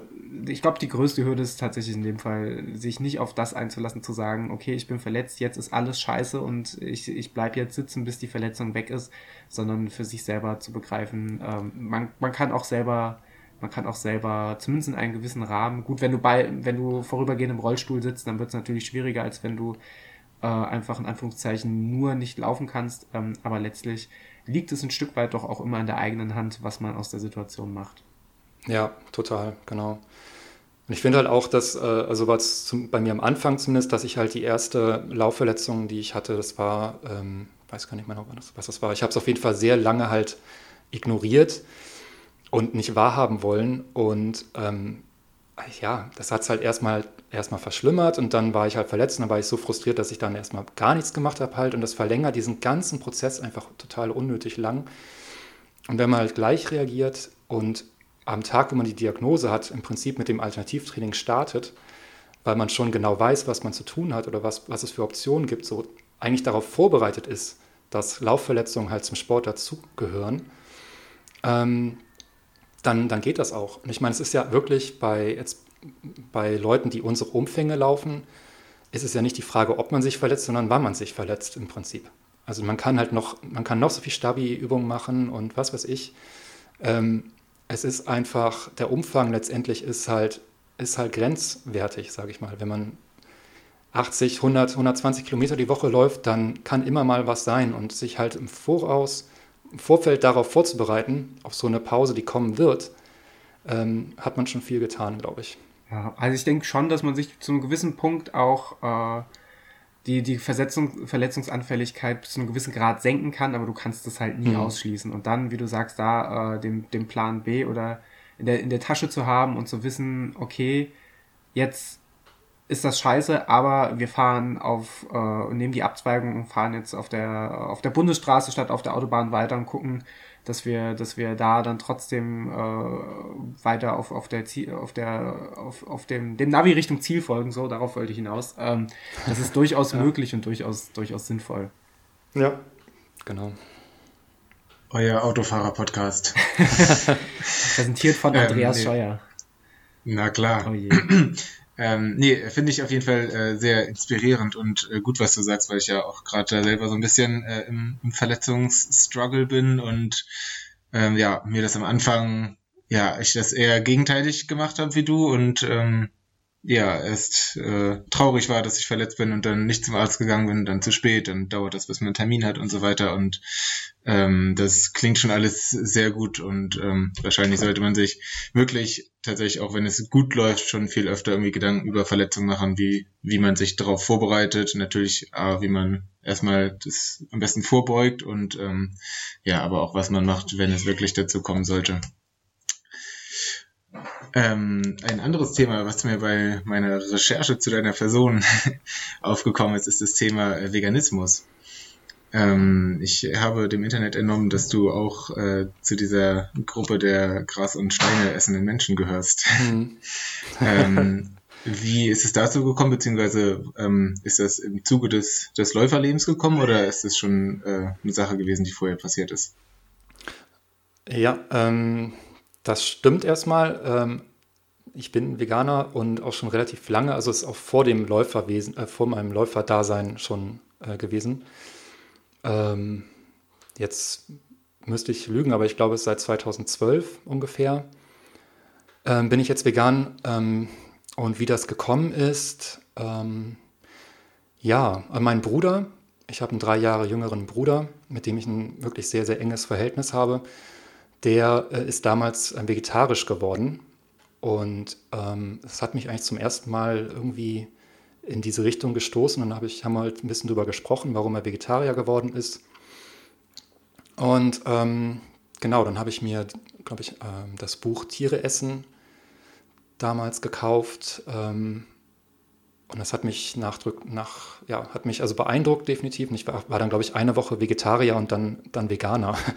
Also äh, dann kam halt wieder so ein bisschen dieser, naja, das Exzessive ist vielleicht das falsche Wort in diesem Zusammenhang, aber so ein bisschen dieses ganz oder gar nicht Denken dann dazu, dass ich halt mir dann schon so ein bisschen die, also ich, ich freue mich über jeden Vegetarier draußen, jetzt nicht falsch verstehen, ich möchte niemanden irgendwie auf die Schuhe treten oder so, aber ähm, so diese ein, zwei Widersprüche, die dann doch für mich da erkennbar waren, die waren für mich nicht, äh, nicht tragbar für mich persönlich und dann habe ich mir gedacht, okay, ich so, ähm, keine Ahnung, ich dann, dann halt ganz. Und ähm, ja, das hat dann damals auch so ein bisschen, ich war damals, wie gesagt, in dieser Band, ähm, wir waren so ein bisschen in der Punkrock-Szene unterwegs und damals war, oh, ist, ja, immer noch, ähm, ist man, also war das Thema vegan ähm, da auf jeden Fall auch sehr en vogue und es fiel mir auf jeden Fall nicht schwer. Ähm, ich habe da gleich relativ viele Leute so um mich herum gehabt, die gesagt haben, ey, cool, ja. Witzigerweise hatte ich ähm, äh, damals also eine sehr äh, lange Beziehung mit einer, ähm, also mit meiner damaligen Ex-Freundin, die äh, seit ihrer Kindheit schon Vegetarierin war. Und ich, also wirklich, ich war fünf Jahre mit ihr zusammen und ich habe aber keine Minute daran gedacht, jemals Vegetarier zu werden. Also das war einfach kein Thema. Ähm, obwohl ich ja auch, also ja, ich, keine Ahnung, Uni besucht und irgendwie so das Wissen war ja irgendwie da, aber ich habe es einfach doch geschafft, es zu ignorieren und erst durch meinen Bruder kam das dann relativ spät. Ähm, mit dem Wissen halt, dass ich damals auch es gut geschafft habe, diese ganzen äh, Problematiken zu verdrängen, werfe ich halt auch niemandem vor, sozusagen heute, wenn, wenn jemand noch Fleisch isst oder so. Ich war halt selber äh, jahrelang ähm, genauso drauf und ja, so ist das gekommen, genau. Ja, spannend und äh, total gut. Hast du dir dann beim, als du dann mit dem Laufen angefangen hast, hast du dir da ähm, Gedanken gemacht, beziehungsweise dich da irgendwie dann gesondert aufs Laufen vorbereitet? Ähm, ja, weil es irgendwelche Leute gibt, die sagen, äh, Vegan und Sport passen nun gar nicht zusammen oder sowas? Oder ähm, ja, hattest du da irgendwelche Informationsquellen oder bist du dann einfach drauf losgelaufen und hast drauf losgegessen quasi? Ja, äh, genau, letzteres. Also es gibt ja halt gerade im, Ultralaufen dann halt einige bekannte Namen. Also ich, Scott Jurek hatte ich ja erwähnt, den kennt ihr ja auch. Und äh, keine Ahnung, Rich Roll ähm, ist ja auch so ein Ultraathlet, der ein Buch darüber geschrieben hat und das sind halt auch alles Veganer. Ähm, und ich habe mir da eigentlich keine, keine großen Gedanken oder Sorgen irgendwie gemacht, dass das äh, nicht klappen sollte. Ähm, eher im Gegenteil dachte ich vielleicht, dass das äh, vielleicht sogar ein kleiner Vorteil ist. Ähm, ja, ich meine, ich werde heutzutage immer noch äh, irgendwie von manchen Menschen ähm, ganz neugierig halt gefragt, ob das denn überhaupt zusammenpasst, halt vegane Ernährung und, und irgendwie Ausdauersport und so. Ähm, aber ich denke, es ist ja mittlerweile eigentlich, also Common Sense irgendwie, also es ist ja, äh, ich, ja, ich, ich frage mich halt, also ich weiß nicht, es ist doch eigentlich, eigentlich ist es doch mittlerweile erwiesen, dass das äh, ganz gut miteinander funktioniert. Und ähm, ja, ich bin, also ich bin auch nicht so der Ernährungs-Nerd oder sowas. Also ich, ich versuche schon, mich gesund zu ernähren, definitiv, aber ähm, so, wenn es dann wirklich ins Detail geht und, und so weiter, dann äh, langweilt mich das Thema doch so ein bisschen. Ja, äh, kann ich verstehen. Ähm, ja, okay, danke. Ähm, genau, eine andere Sache, die du noch machst, ist ähm, oder gemacht hast, ist auf jeden Fall als Trainer tätig zu sein. Ich meine, als wir uns beim Heller Halbmarathon, als wir unseren Flyby hatten, ähm, warst du auch in deiner Tätigkeit als Trainer damals da. Ähm, wie bist du auf die Idee gekommen, Lauftrainer zu werden? Und ähm, ja, genau, wie, wie lief das Ganze dann ab? Also ähm, hast du eine, eine Ausbildung dazu gemacht oder wie, ja, wie war es bei dir? Ja, genau. Also ähm, ich hatte damals so ein bisschen ähm, so eine, ja, eine, eine Sinnkrise im Sinne von, ich weiß nicht so richtig, was ich mal beruflich machen soll. Also die hat, die hat sehr lange an, angedauert, äh, nachdem ich mit dem Studium fertig war.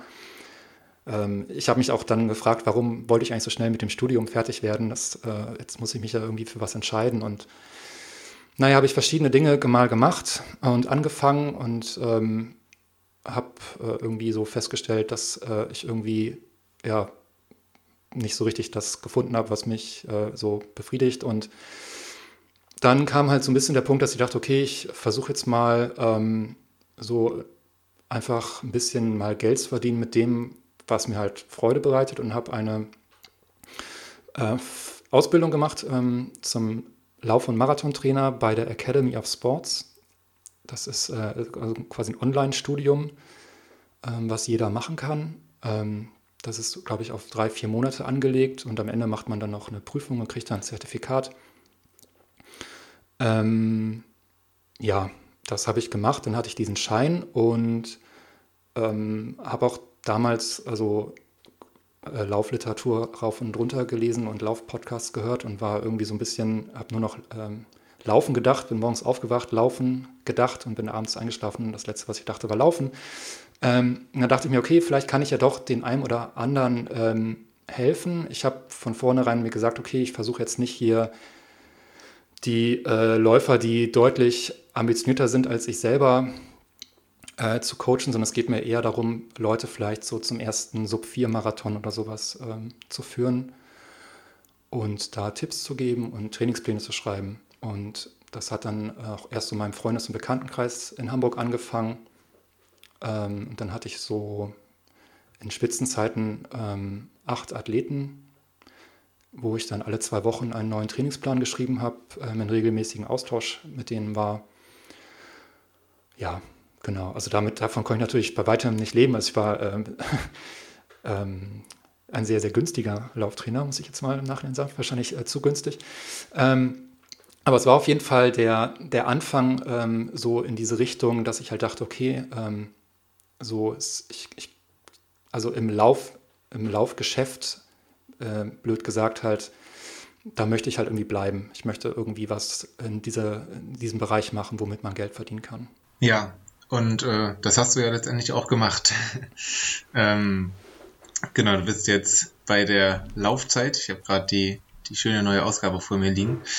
Ähm, genau, bist Chefredakteur. Wie, ähm, wie kam es dann dazu? Also du, ähm, du warst Trainer und ähm, bist du dann direkt zur Laufzeit gekommen? Ähm, nee, ich war vorher bei der Aktiv Laufen als Redakteur. Ähm, wie es dazu gekommen ist, das war ähm, eigentlich ein Glücksfall. Also ich habe einfach, also ich mochte auch schon immer gerne schreiben und ich ähm, habe so gedacht, naja, okay, ich gucke einfach, ich habe regelmäßig mal so nach Redakteursstellen geschaut im Internet und dann ähm, war, halt diese, ähm, diese Ausschreibung da, das in Köln im Redaktionsbüro, wo die aktiv laufen unter anderem produziert wird, wurde eben eine Stelle frei als freier Mitarbeiter und da habe ich mich beworben und habe dann den dortigen Chef ähm, so lange überredet, bis ich, äh, bis er nicht mehr Nein sagen konnte und dann war ich irgendwie bei der Aktiv Laufen und ähm, das war eine extrem interessante Zeit. Ähm, ich habe davon sozusagen gleich, äh, also gleich Verantwortung getragen ähm, und habe da ähm, genau mit dem auch jetzigen Chefredakteur Ralf Kerkling sehr eng zusammengearbeitet. Ja, dann war das so, nach einem, einem Jahr gab es da Veränderungen im Haus und ich war ja nur freier Mitarbeiter und ja, dann ist man als freier Mitarbeiter eben sozusagen das kleinste äh, Glied der Kette und dann musste ich gehen, ähm, worüber ich erstmal sehr traurig war. Jetzt im Nachhinein ähm, war das eigentlich ganz gut, denn dadurch ähm, ja, bin ich jetzt bei der Laufzeit. Das war dann halt irgendwie so, dass ich dann mich umgehört habe. Ähm, man kennt ja dann irgendwie so ein paar, paar Leute auch und auch im Internet so ein bisschen recherchiert habe und dann ähm, habe ich eine Einladung zum Verlag nach Aachen bekommen, zum Meyer und Meyer Verlag, der die Laufzeit ähm, veröffentlicht. Und dann hieß es, dass der, der Chefredakteur in Rente geht und ähm, ob, ich, ja, ob ich grundsätzlich äh, Interesse an, an diesem Posten hätte. Und dann hm, habe ich mir erstmal gedacht, also das kann ich gar nicht irgendwie. Also ich meine, äh, Chef ich meine, ich habe, also ich kann, ich will nicht und ich kann auch gar nicht und so weiter und ähm, oh mein Gott. Aber äh, nach ein, zwei Mal drüber äh, nachdenken, dachte ich halt, okay, das ist jetzt so ähm, eine einmalige Chance. Ähm, und außerdem wollte ich meinen Eltern auch schon immer mal sagen, ich bin jetzt irgendwas mit Chef. ähm, die, die waren äh, da auf jeden Fall sehr leicht zu beeindrucken mit. Auch, auch wenn die wenigsten vielleicht wissen, was ein Chefredakteur eigentlich macht, aber immerhin das Wort an sich ähm, irgendwie, ja, hat mir zumindest damals ein bisschen äh, Respekt eingeflößt. Ähm, genau, und die Laufzeit und Kondition oder Laufzeit und Condition, so hieß sie damals. Ähm, wie man es genau ausgesprochen hat, weiß ich witzigerweise selber gar nicht so genau. Ähm, es war ein Zusammenschluss aus zwei Laufmagazinen, der Laufzeit und der Kondition oder Condition.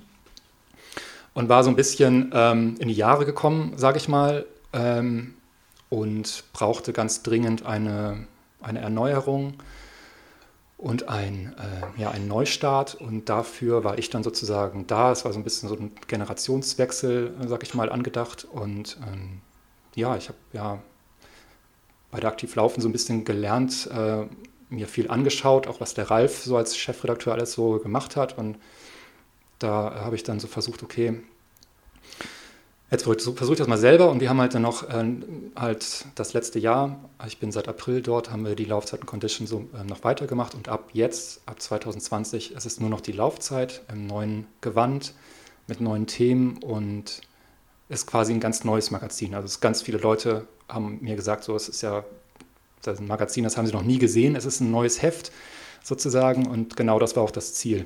Ja, also genau, so war das. Wie bist du bei der äh, Laufzeit dann so aufgenommen worden? Weil wenn, wenn so ein Umbruch stattfindet und man ja letztlich so der Mensch ist, der diesen Umbruch äh, durchführen soll, ähm, dann äh, stößt man ja, wenn, wenn man Pech hat, nicht nur auf, auf Gegenliebe. Wie hat sich das bei dir verhalten? Ähm, das stimmt. Ähm, es hat sich, ja, also erstmal habe ich von vornherein, also jetzt von, von Verlagsseite, ähm, halt komplette Rückendeckung bekommen. Also habe ich auch immer noch. Ich, äh, die haben halt gesagt, ganz ehrlich, Christian, ähm, mach, wie du es für richtig hältst. Hauptsache halt, du machst was. Und Hauptsache es, Hauptsache es verändert sich was. Denn es kann im Prinzip äh, sozusagen kann's nur besser werden, ähm, unter uns gesagt. Äh, wobei, wir sind ja nicht unter uns. ähm, genau, um, ja, dass es dann natürlich ähm, Menschen gibt, auch ähm, ja, im Umkreis des Hefts oder auch ähm, Autoren, die sehr lange vielleicht dabei waren, die jetzt auf einmal ein bisschen was anders machen sollen und vielleicht mehr Wert auf Bilder auch legen müssen ähm, oder was weiß ich jetzt auf die Sternchenschreibweise oder so Kleinigkeiten. Ähm, Gibt es schon einige, gab es einige, wobei auch wenn das die Minderheit war, die da schon so ein bisschen erstmal ein bisschen gestänkert haben vielleicht. Ähm, von einigen freien Autoren, ja, habe ich dann auch einfach gesagt, okay, wir, wir gehen jetzt nach vorne. Ich habe neue Leute reingeholt, auch ähm, irgendwie junge Autorinnen und Autoren. Ähm, und dann ja, verändert sich das Ganze halt so ein bisschen. Und jetzt glaube ich, äh, sind wir gerade so richtig gut aufgestellt und die ähm, Kritiker ja, sind jetzt eigentlich so ein bisschen leiser geworden, weil sie gemerkt haben, dass es halt irgendwie so funktioniert oder es scheint zu funktionieren. Genau. Mhm. Muss man auf jeden Fall sagen, ich hatte die, die Laufzeit und Condition vorher überhaupt nicht auf dem Schirm, offenerweise. Mhm.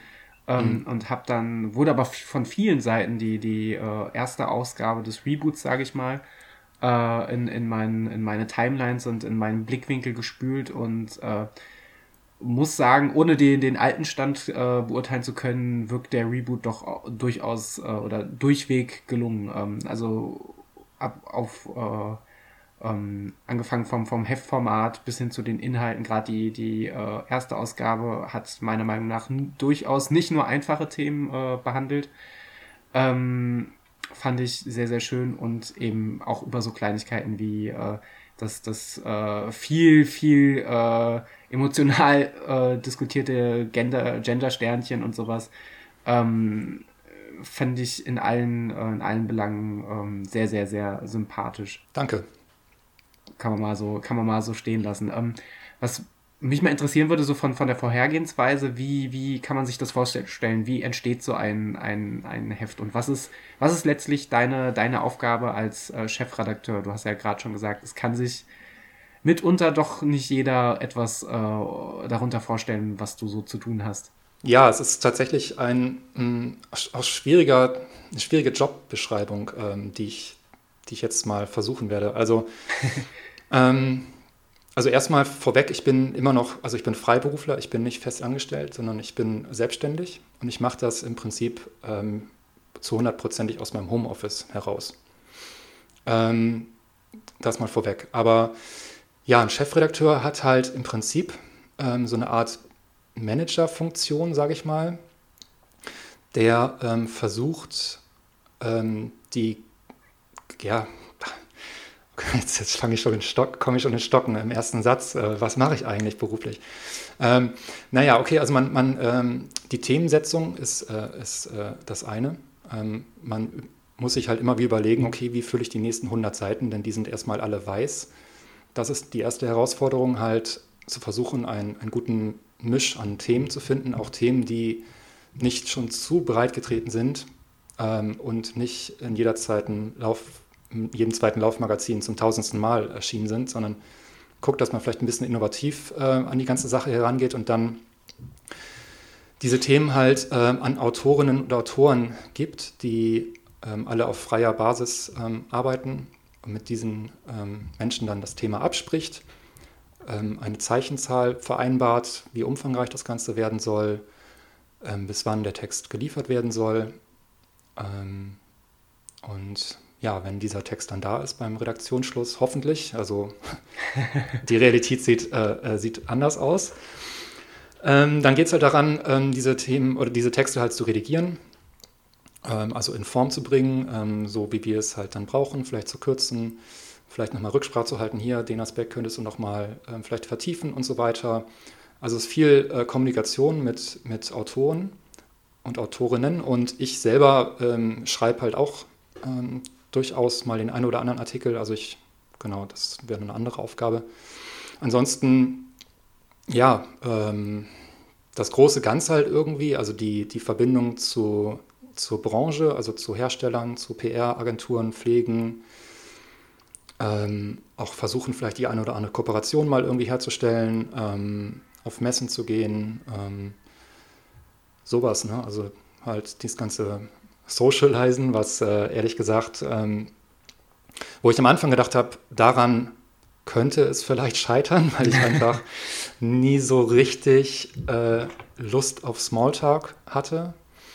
Ähm, und auch so, ähm, also andere äh, Chefredakteure, die ich so kennengelernt habe ähm, in der aktiv Laufenzeit, war ich immer total beeindruckt, weil die einfach super eloquent und ähm, extrovertiert eher waren und ich mich eher als introvertierter Mensch bezeichnen würde. Aber ähm, das hat doch mittlerweile, also mittlerweile würde ich sagen, macht mir das sogar Spaß, eben ähm, so auch gerade irgendwie, ja, in, in der äh, Laufindustrie irgendwie mit, mit äh, Firmen irgendwie zu kontakten und Menschen kennenzulernen. Und das ist eigentlich, äh, bin ich da so ein bisschen jetzt reingewachsen. Ähm, naja, das ist auf jeden Fall auch ein Aspekt des, des Chefredakteur-Daseins, genau. Mhm. Es klingt für mich so ein bisschen, ich komme ja eher aus der, aus der IT-Richtung, klingt für mich mhm. letztlich äh, wie, wie ein, ein, äh, eine Form von, von Projektleiter quasi oder Projektmanager, mhm.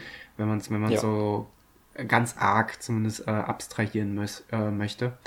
Ja, ähm, genau, du hast es im Prinzip, genau, du hast es sehr gut auf den Punkt gebracht. Dass meine lange Antwort hätte ich mir halt sparen können. Das Im Prinzip, genau, im Prinzip ist es ein Projektmanagement. Und das Projekt, Projekt heißt halt Laufzeit. Ja, das, ja. das wird dann das neue Interviewformat äh, von, von, von Laufen, die Erdnussbutter. Daniel stellt sehr lange komplizierte Fragen, äh, um, ja. um dann nachher den, die, die äh, Antwort zu korrigieren. ja, genau. Irgendwo auch der deutsche Klugscheißer-Podcast, definitiv. Nee, Quatsch. Ähm, ich finde ich finde den Einblick sehr, sehr interessant, weil auch ich kann, konnte mir, ähm, oder mir, mir fällt es schwer, unter so einem, so einem Berufsfeld mir, äh, mir etwas vorzustellen, weil ich damit selber noch nie äh, in, in Kontakt äh, gekommen bin. Aber selber mhm. ja auch sehr gern Laufzeitschriften und generell Lektüre und Lauflektüre lese und konsumiere. Ähm, das das finde ich interessant. Ähm, und ähm, wenn ich ähm, jetzt mal so dreist bin und vielleicht selber eine Frage mal stelle an euch beide, ähm, wie ist denn das? Also findet ihr halt Laufmagazine, also Printmagazine, findet ihr das noch relevant irgendwie in Zeiten von Social Media und Internet und so weiter?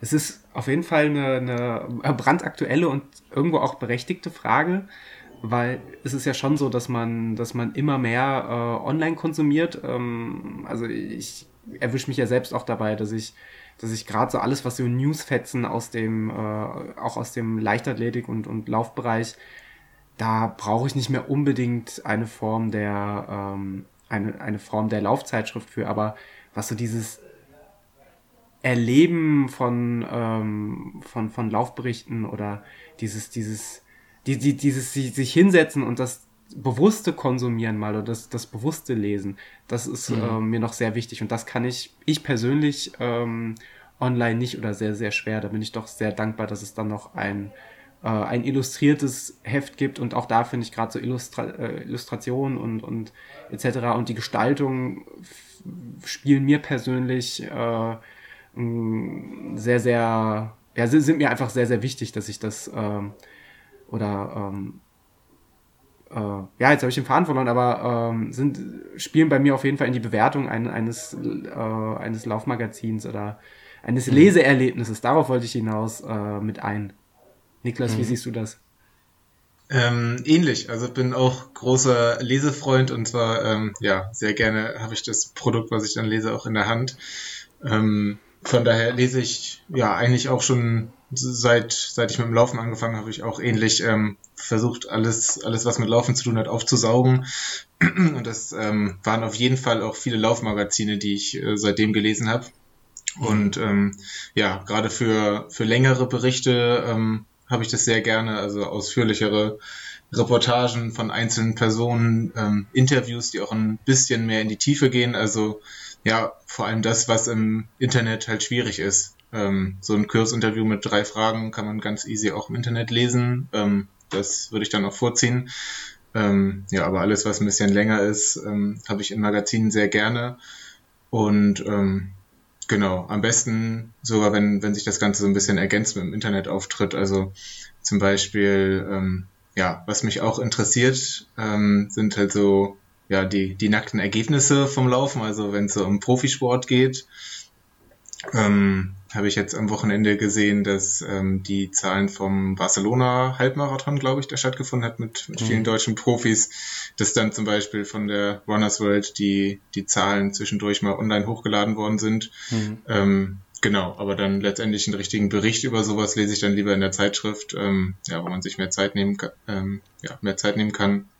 Ja, und ähm, kann mich da Daniels Lob insgesamt auf jeden Fall auch nur anschließen, dass, ähm, dass ich das in der Laufzeit ähm, sehr innovativ finde und ähm, ganz andere Themen, würde ich sagen, als ich das aus sonstigen Laufzeitschriften so ähm, gekannt habe.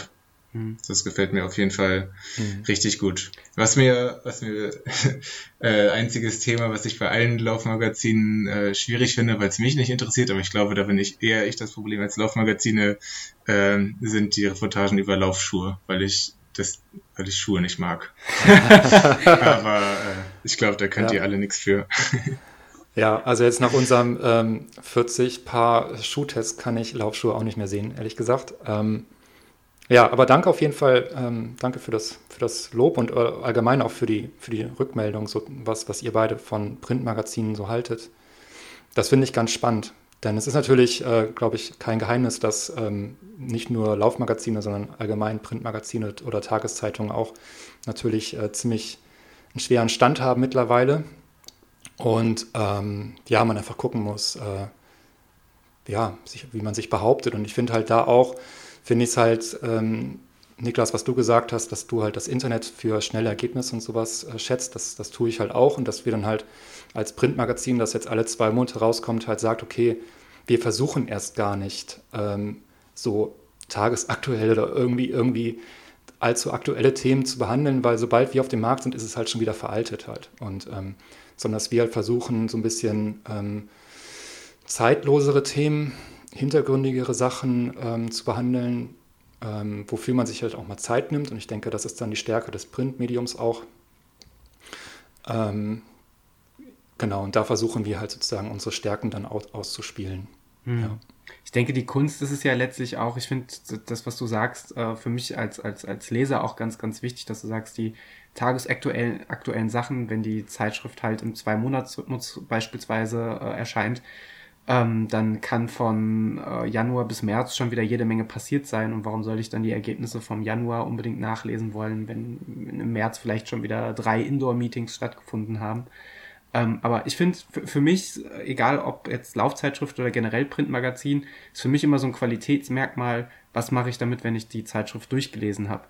Äh, landet sie mhm. im Papiermüll oder landet sie bei mir im Regal, weil ich könnte sie nochmal hervornehmen. Und das ist für mich so ein ultimatives Qualitätsmerkmal, äh, sprich, hat man etwas, ich sag's jetzt mal äh, überspitzt, Zeitloses geschaffen? Ähm, oder ist es wirklich nur eine Bestandsaufnahme vom, vom Hier und Jetzt und in drei Monaten kümmert mich ähm, das Ganze nicht mehr? Es geht mir persönlich ganz genauso. Also ich habe auch ähm, privat ähm, ein paar andere Laufmagazine im Abo. Nicht alle, ich werde jetzt nicht sagen, welche nicht. Ähm, und ähm, also ich lese auch sehr gerne Magazine und ein paar hebe ich auf und ein paar nicht. Meistens, ähm, meistens hebe ich die auf, wo mir das Cover gefällt irgendwie.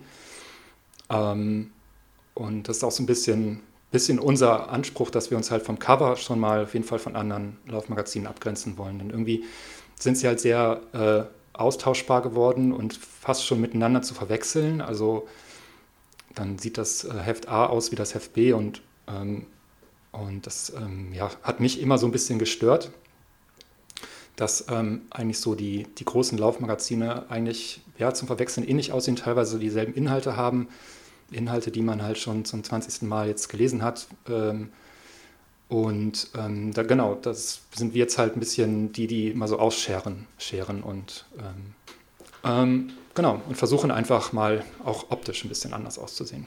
Ja. Stelle ich mir schwierig vor, ähm, nach, nach welchen Maßstäben wählt ihr eure Schwerpunkte denn aus? Weil es ist ja schon so, so, man, man kennt es doch an vielen Laufzeitschriften, dieser Spagat zwischen, man, man, man will die Leser schon begeistern und tiefgründige Reportagen liefern und, und ähm, in, die, in die Tiefe gehen. Auf der anderen Seite versucht man irgendwie auch noch Laufkundschaft zu, zu, zu generieren oder mitzuziehen und packt dann doch wieder, ich sag's jetzt mal, das Brigitte-Diätprogramm auf die, auf die Titelseite und eine, eine schlanke Läuferin mit der, mit der Überschrift, wie, wie komme ich schlank durch den Winter oder so. Äh, ich hoffe, die Überschrift gab es jetzt nicht wirklich in irgendeinem Laufmagazin im Winter, aber es äh, so in der Art, nicht, ja. so in der Art. Würde ich nicht ausschließen. ja, nicht ausschließen. So, so in der Art, ihr wisst, was ich meine. Also das kommt ja doch oft vor. Ähm, also um es kurz zu machen, ihr versucht schon ganz bewusst eben darauf zu verzichten und eure Schwerpunkte anders zu setzen, oder? Ja, ganz genau. Also Es gab mal irgendwann eine Marktanalyse, auf die sich, glaube ich, alle beziehen, ähm, wo dann halt äh, geguckt wurde, welche Magazine sich am besten verkaufen. Und sobald eine hübsche blonde Frau drauf war, die halt äh, lächelt und, äh, und so weiter attraktiv aussieht, würden Leute halt an, angeblich dieses Magazin äh, lieber kaufen als eins mit einem bärtigen, grumpy guckenden Typen oder so. Ähm, und ich weiß halt nicht. Also, ich, keine Ahnung. Ich, ich kann sein, dass das stimmt. Ich glaube, das wurde irgendwann mal vor ein paar Jahren gemacht und seitdem ähm, halten sich einfach alle dran. Und ich, ich ähm, weigere mich so ein bisschen da mitzuschwimmen und ähm, gehe halt das Risiko ein. Und ich, äh, wir hatten jetzt zum Beispiel zwei Cover, jetzt von der Ausgabe 1 und Ausgabe 2, wo im Prinzip man niemanden laufen sieht, so richtig. Also, und ich weiß halt nicht, ist ein Risiko, klar, aber ich, wir heißen halt Laufzeiten. Ich glaube, es ist schon jeder irgendwie klug genug, dann halt zu denken, okay, es ist ein Laufmagazin. Ähm, ich weiß nicht, ob ich den potenziellen Käufer überfordere damit, äh, wenn ich halt nicht ein großformatiges äh, Läuferfoto drauf habe. Äh, mhm. Äh, keine Ahnung. Und, und auf diese Marktmechanismen mit, mit dem ähm, bisschen ja, Sexismus, will ich es vielleicht auch mal nennen, irgendwie, wenn dann wirklich eine attraktive Frau vorne drauf ist oder so, da will ich halt gar nicht mitmachen. Ist mir halt ehrlich gesagt scheißegal, selbst wenn es so ist. Also ähm, man, man verstärkt dann einfach sowas ja auch nur, wenn man da mitmacht und so tut, als könnte man nichts verändern. Und ähm, da bin ich dann vielleicht doch äh, Idealist genug. Ich meine, sonst wäre ich auch nicht Veganer oder so. Ich habe halt schon das Gefühl, dass halt jeder äh, in, in, in, seiner Lebenslage halt einfach das Mögliche tun kann, so was er halt, was ihm, was ihm möglich ist. Und von daher, ich will jetzt nicht ausschließen, dass wir auch mal eine, eine hübsche Läuferin auf dem Cover haben, das überhaupt nicht, aber ja, ich, ich glaube, ich kann es einfach auch selber nicht mehr sehen. Ich, ich, äh, es ist einfach, ich, mich macht das traurig. Und wenn ich dann halt die, diese Titel dann teilweise auch sehe, ähm, äh, ja, keine Ahnung, jetzt ähm, in, in, in 30 Tagen zur 5 Kilometer Bestzeit oder irgendwie sowas, ja, es ist einfach so ausgelutscht. Ähm, ja, da, da müssen wir einfach was anderes machen. Das, glaube ich, halt, äh, also haben wir zumindest sehr positive Rückmeldungen in den letzten Wochen bekommen. Ähm, sicherlich ist bei uns auch noch viel äh, verbesserungswürdig und, und so weiter, ähm, auf jeden Fall. Und ich finde, die anderen machen ja auch äh, vieles richtig. Aber häufig war der Tenor so, dass halt jemand, dass die Leute so gesagt haben, okay, ähm, so, ihr macht endlich mal was anders. So, ihr seht, ihr seht halt von, erstmal anders aus, von vorne so auf dem Titelblatt und halt die Themen sind anders und das ist erstmal gut. Mhm. Also, genau. Ja, kann, wir, wir, haben, wir haben ja unser Lob ja vorhin schon, schon dagelassen, aber auch da nochmal kann ich das so nur bestätigen. Also sowohl von, von, von, von dem, wenn man, wenn, wenn man das Heft im Regal sieht, also es sticht halt schon davor, wenn du die im großen Zeitschriftenkiosk die Reihe hast äh, und du hast halt durchweg die, die, die schlanken, äh, blonden Frauen in, in engen Laufhosen und dann hast du halt ein Magazin und du siehst erstmal, äh, es heißt zwar Laufzeit, aber es ist, es ist, äh, du hast ein Bild vom, vom, vom Wald oder eine Idylle und mhm. es äh, finde ich in der Hinsicht irgendwo natürlich auch clever, weil es, es springt allein dadurch hinvor, weil es halt erstmal mit dem Strom bricht. Ähm, ja, ich hoffe einfach, dass, dass sich das Risiko für euch äh, langfristig auf jeden Fall ähm, auszahlt. Du hast ja gerade gesagt, du bist äh, durchaus Idealist äh, und auch das finde ich sehr konsequent und lobenswert. Ähm, wir haben gesehen äh, auf, auf eurer Homepage, ihr seid auch bei Magazines for Future aktiv. Ähm, was hat es damit mhm. auf sich? Ja, ähm, Gute Frage. nee, das ist, ähm, genau, es ist ein, ein, ähm, ein ja, Projekt, wo, wo sich Magazine anschließen können, ähm, wo für jedes Abo, was abgeschlossen wird, äh, werden zehn Bäume ähm, gepflanzt. Ähm, das Ganze wird von zwei, ja, ich glaube, es sind zwei Umweltschutzorganisationen organisiert. Also man kann das auch nachverfolgen. Das ist äh, äh, also jetzt kein plakativer Werbetrick oder so, sondern da gibt es ähm, ganz konkrete Regionen auch, wo das dann stattfindet und wo man das nachvollziehen kann. Genau, und da haben wir uns äh, dran beteiligt. Ähm, und ich finde, das passt auch ganz gut so zur Laufzeit.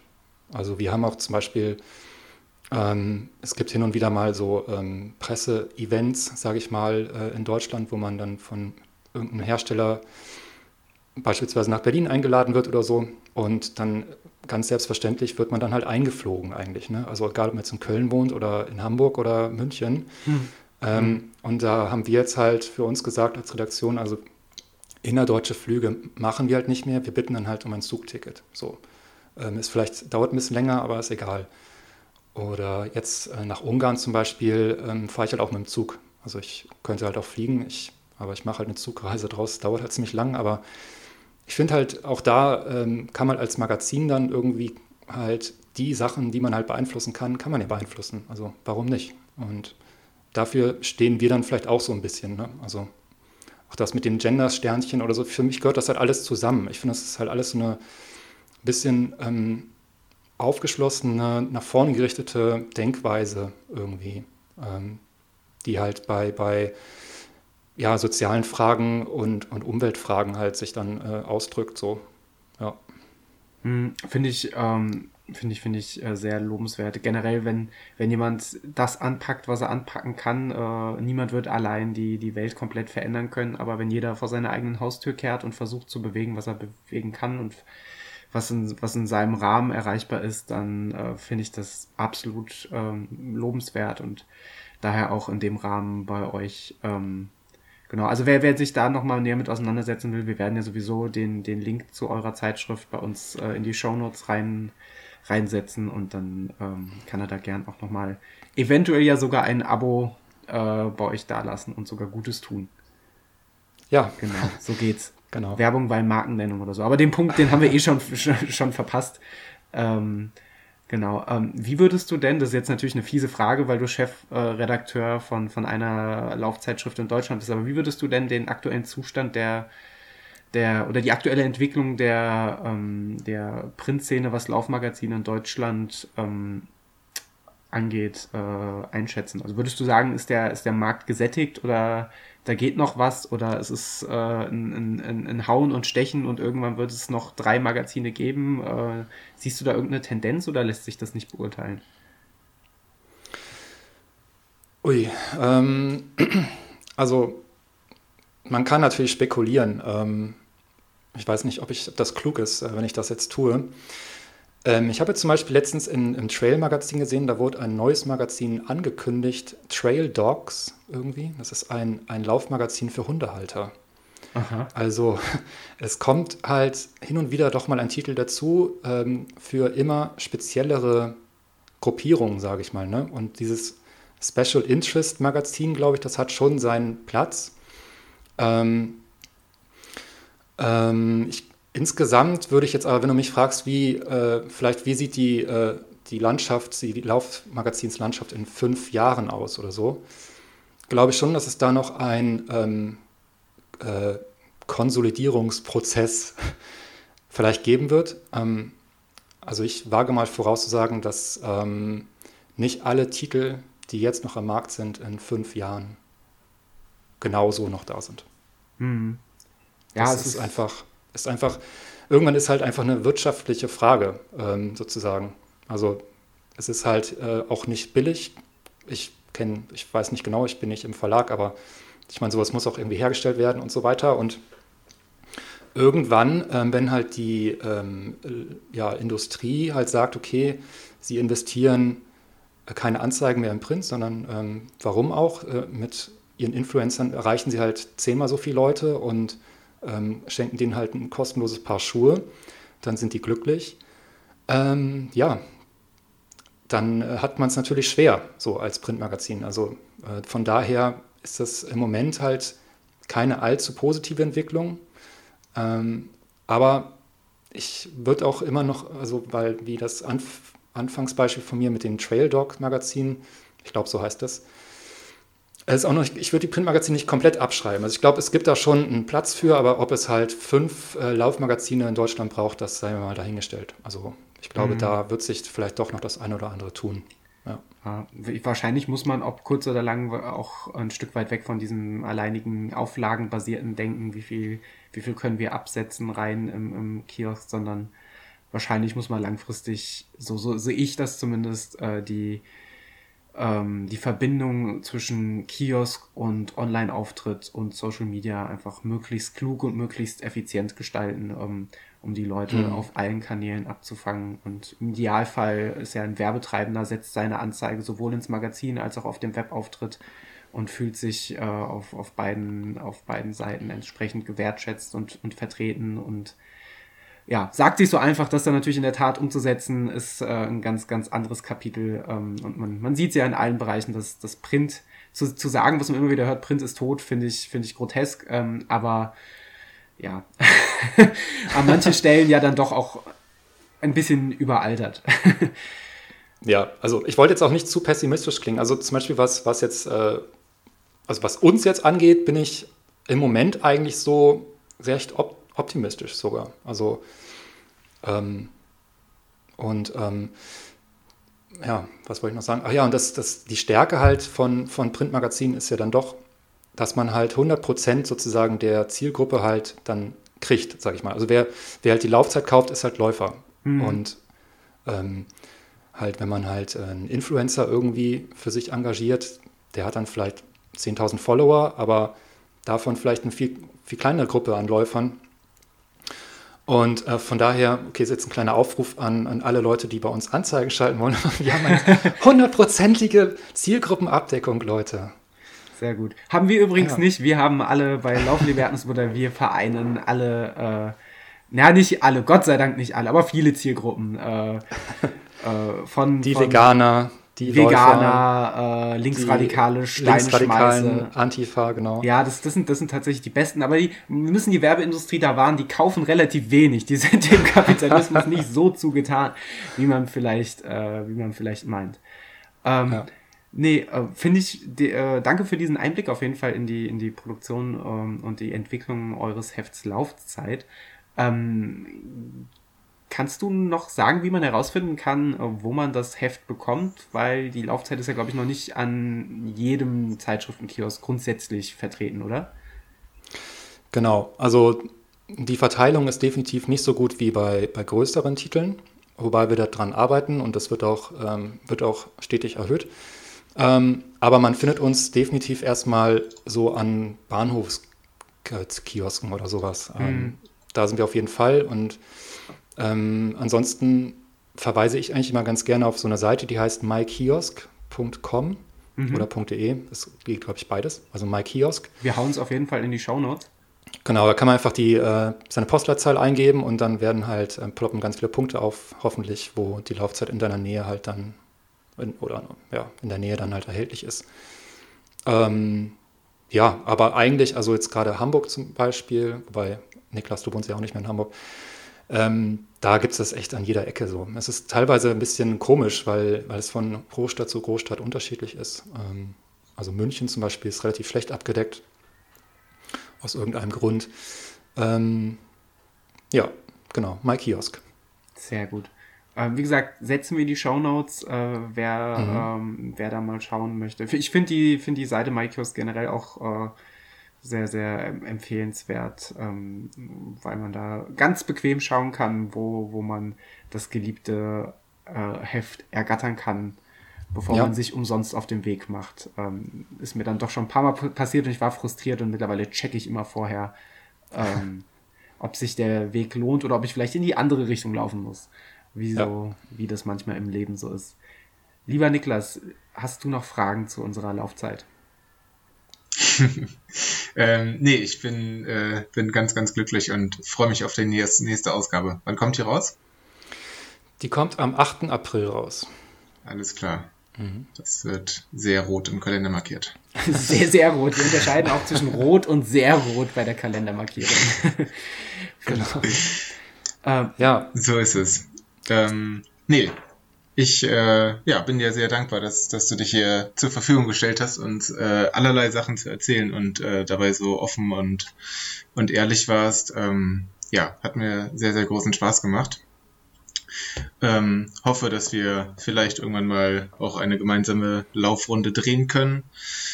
Ähm, ja, denke zum Abschluss ähm, kommt dir wie, wie allen anderen äh, hier die Ehre zugute, äh, deine letzten magischen Worte an das Erdnussbuttervolk zu richten.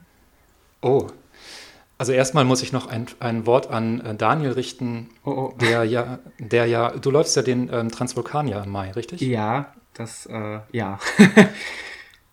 genau, ähm, fang früh an zu trinken.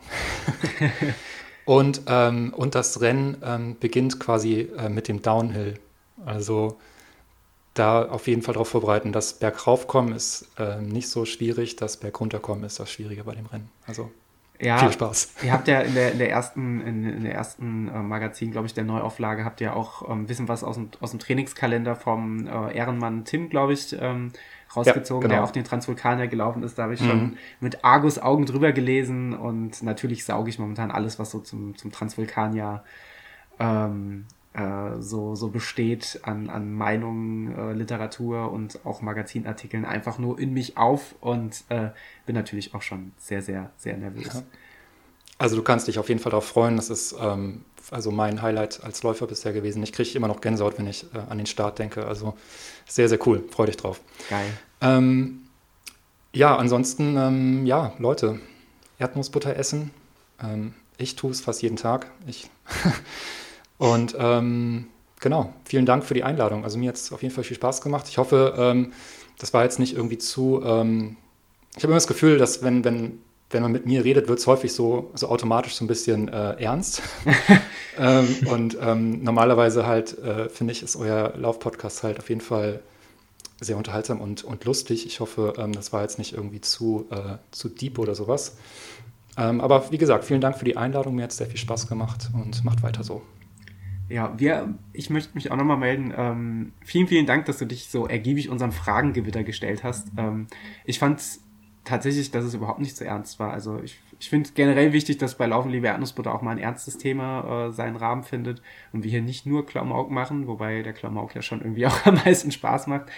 Ähm, nee, vielen, vielen Dank, dass du, ähm, dass du dir die Zeit genommen hast und ähm, ja, so, so offen und ergiebig äh, und äh, freundlich mit uns geschnackt hast. Und äh, ich hatte noch nicht die Ehre, dich persönlich zu treffen und äh, vielleicht kriegen wir das ja auch mal hin. Ansonsten müssen wir das Siebengebirge, glaube ich, einfach mal überfallen. Da gibt es auch den einen oder anderen schönen Lauf.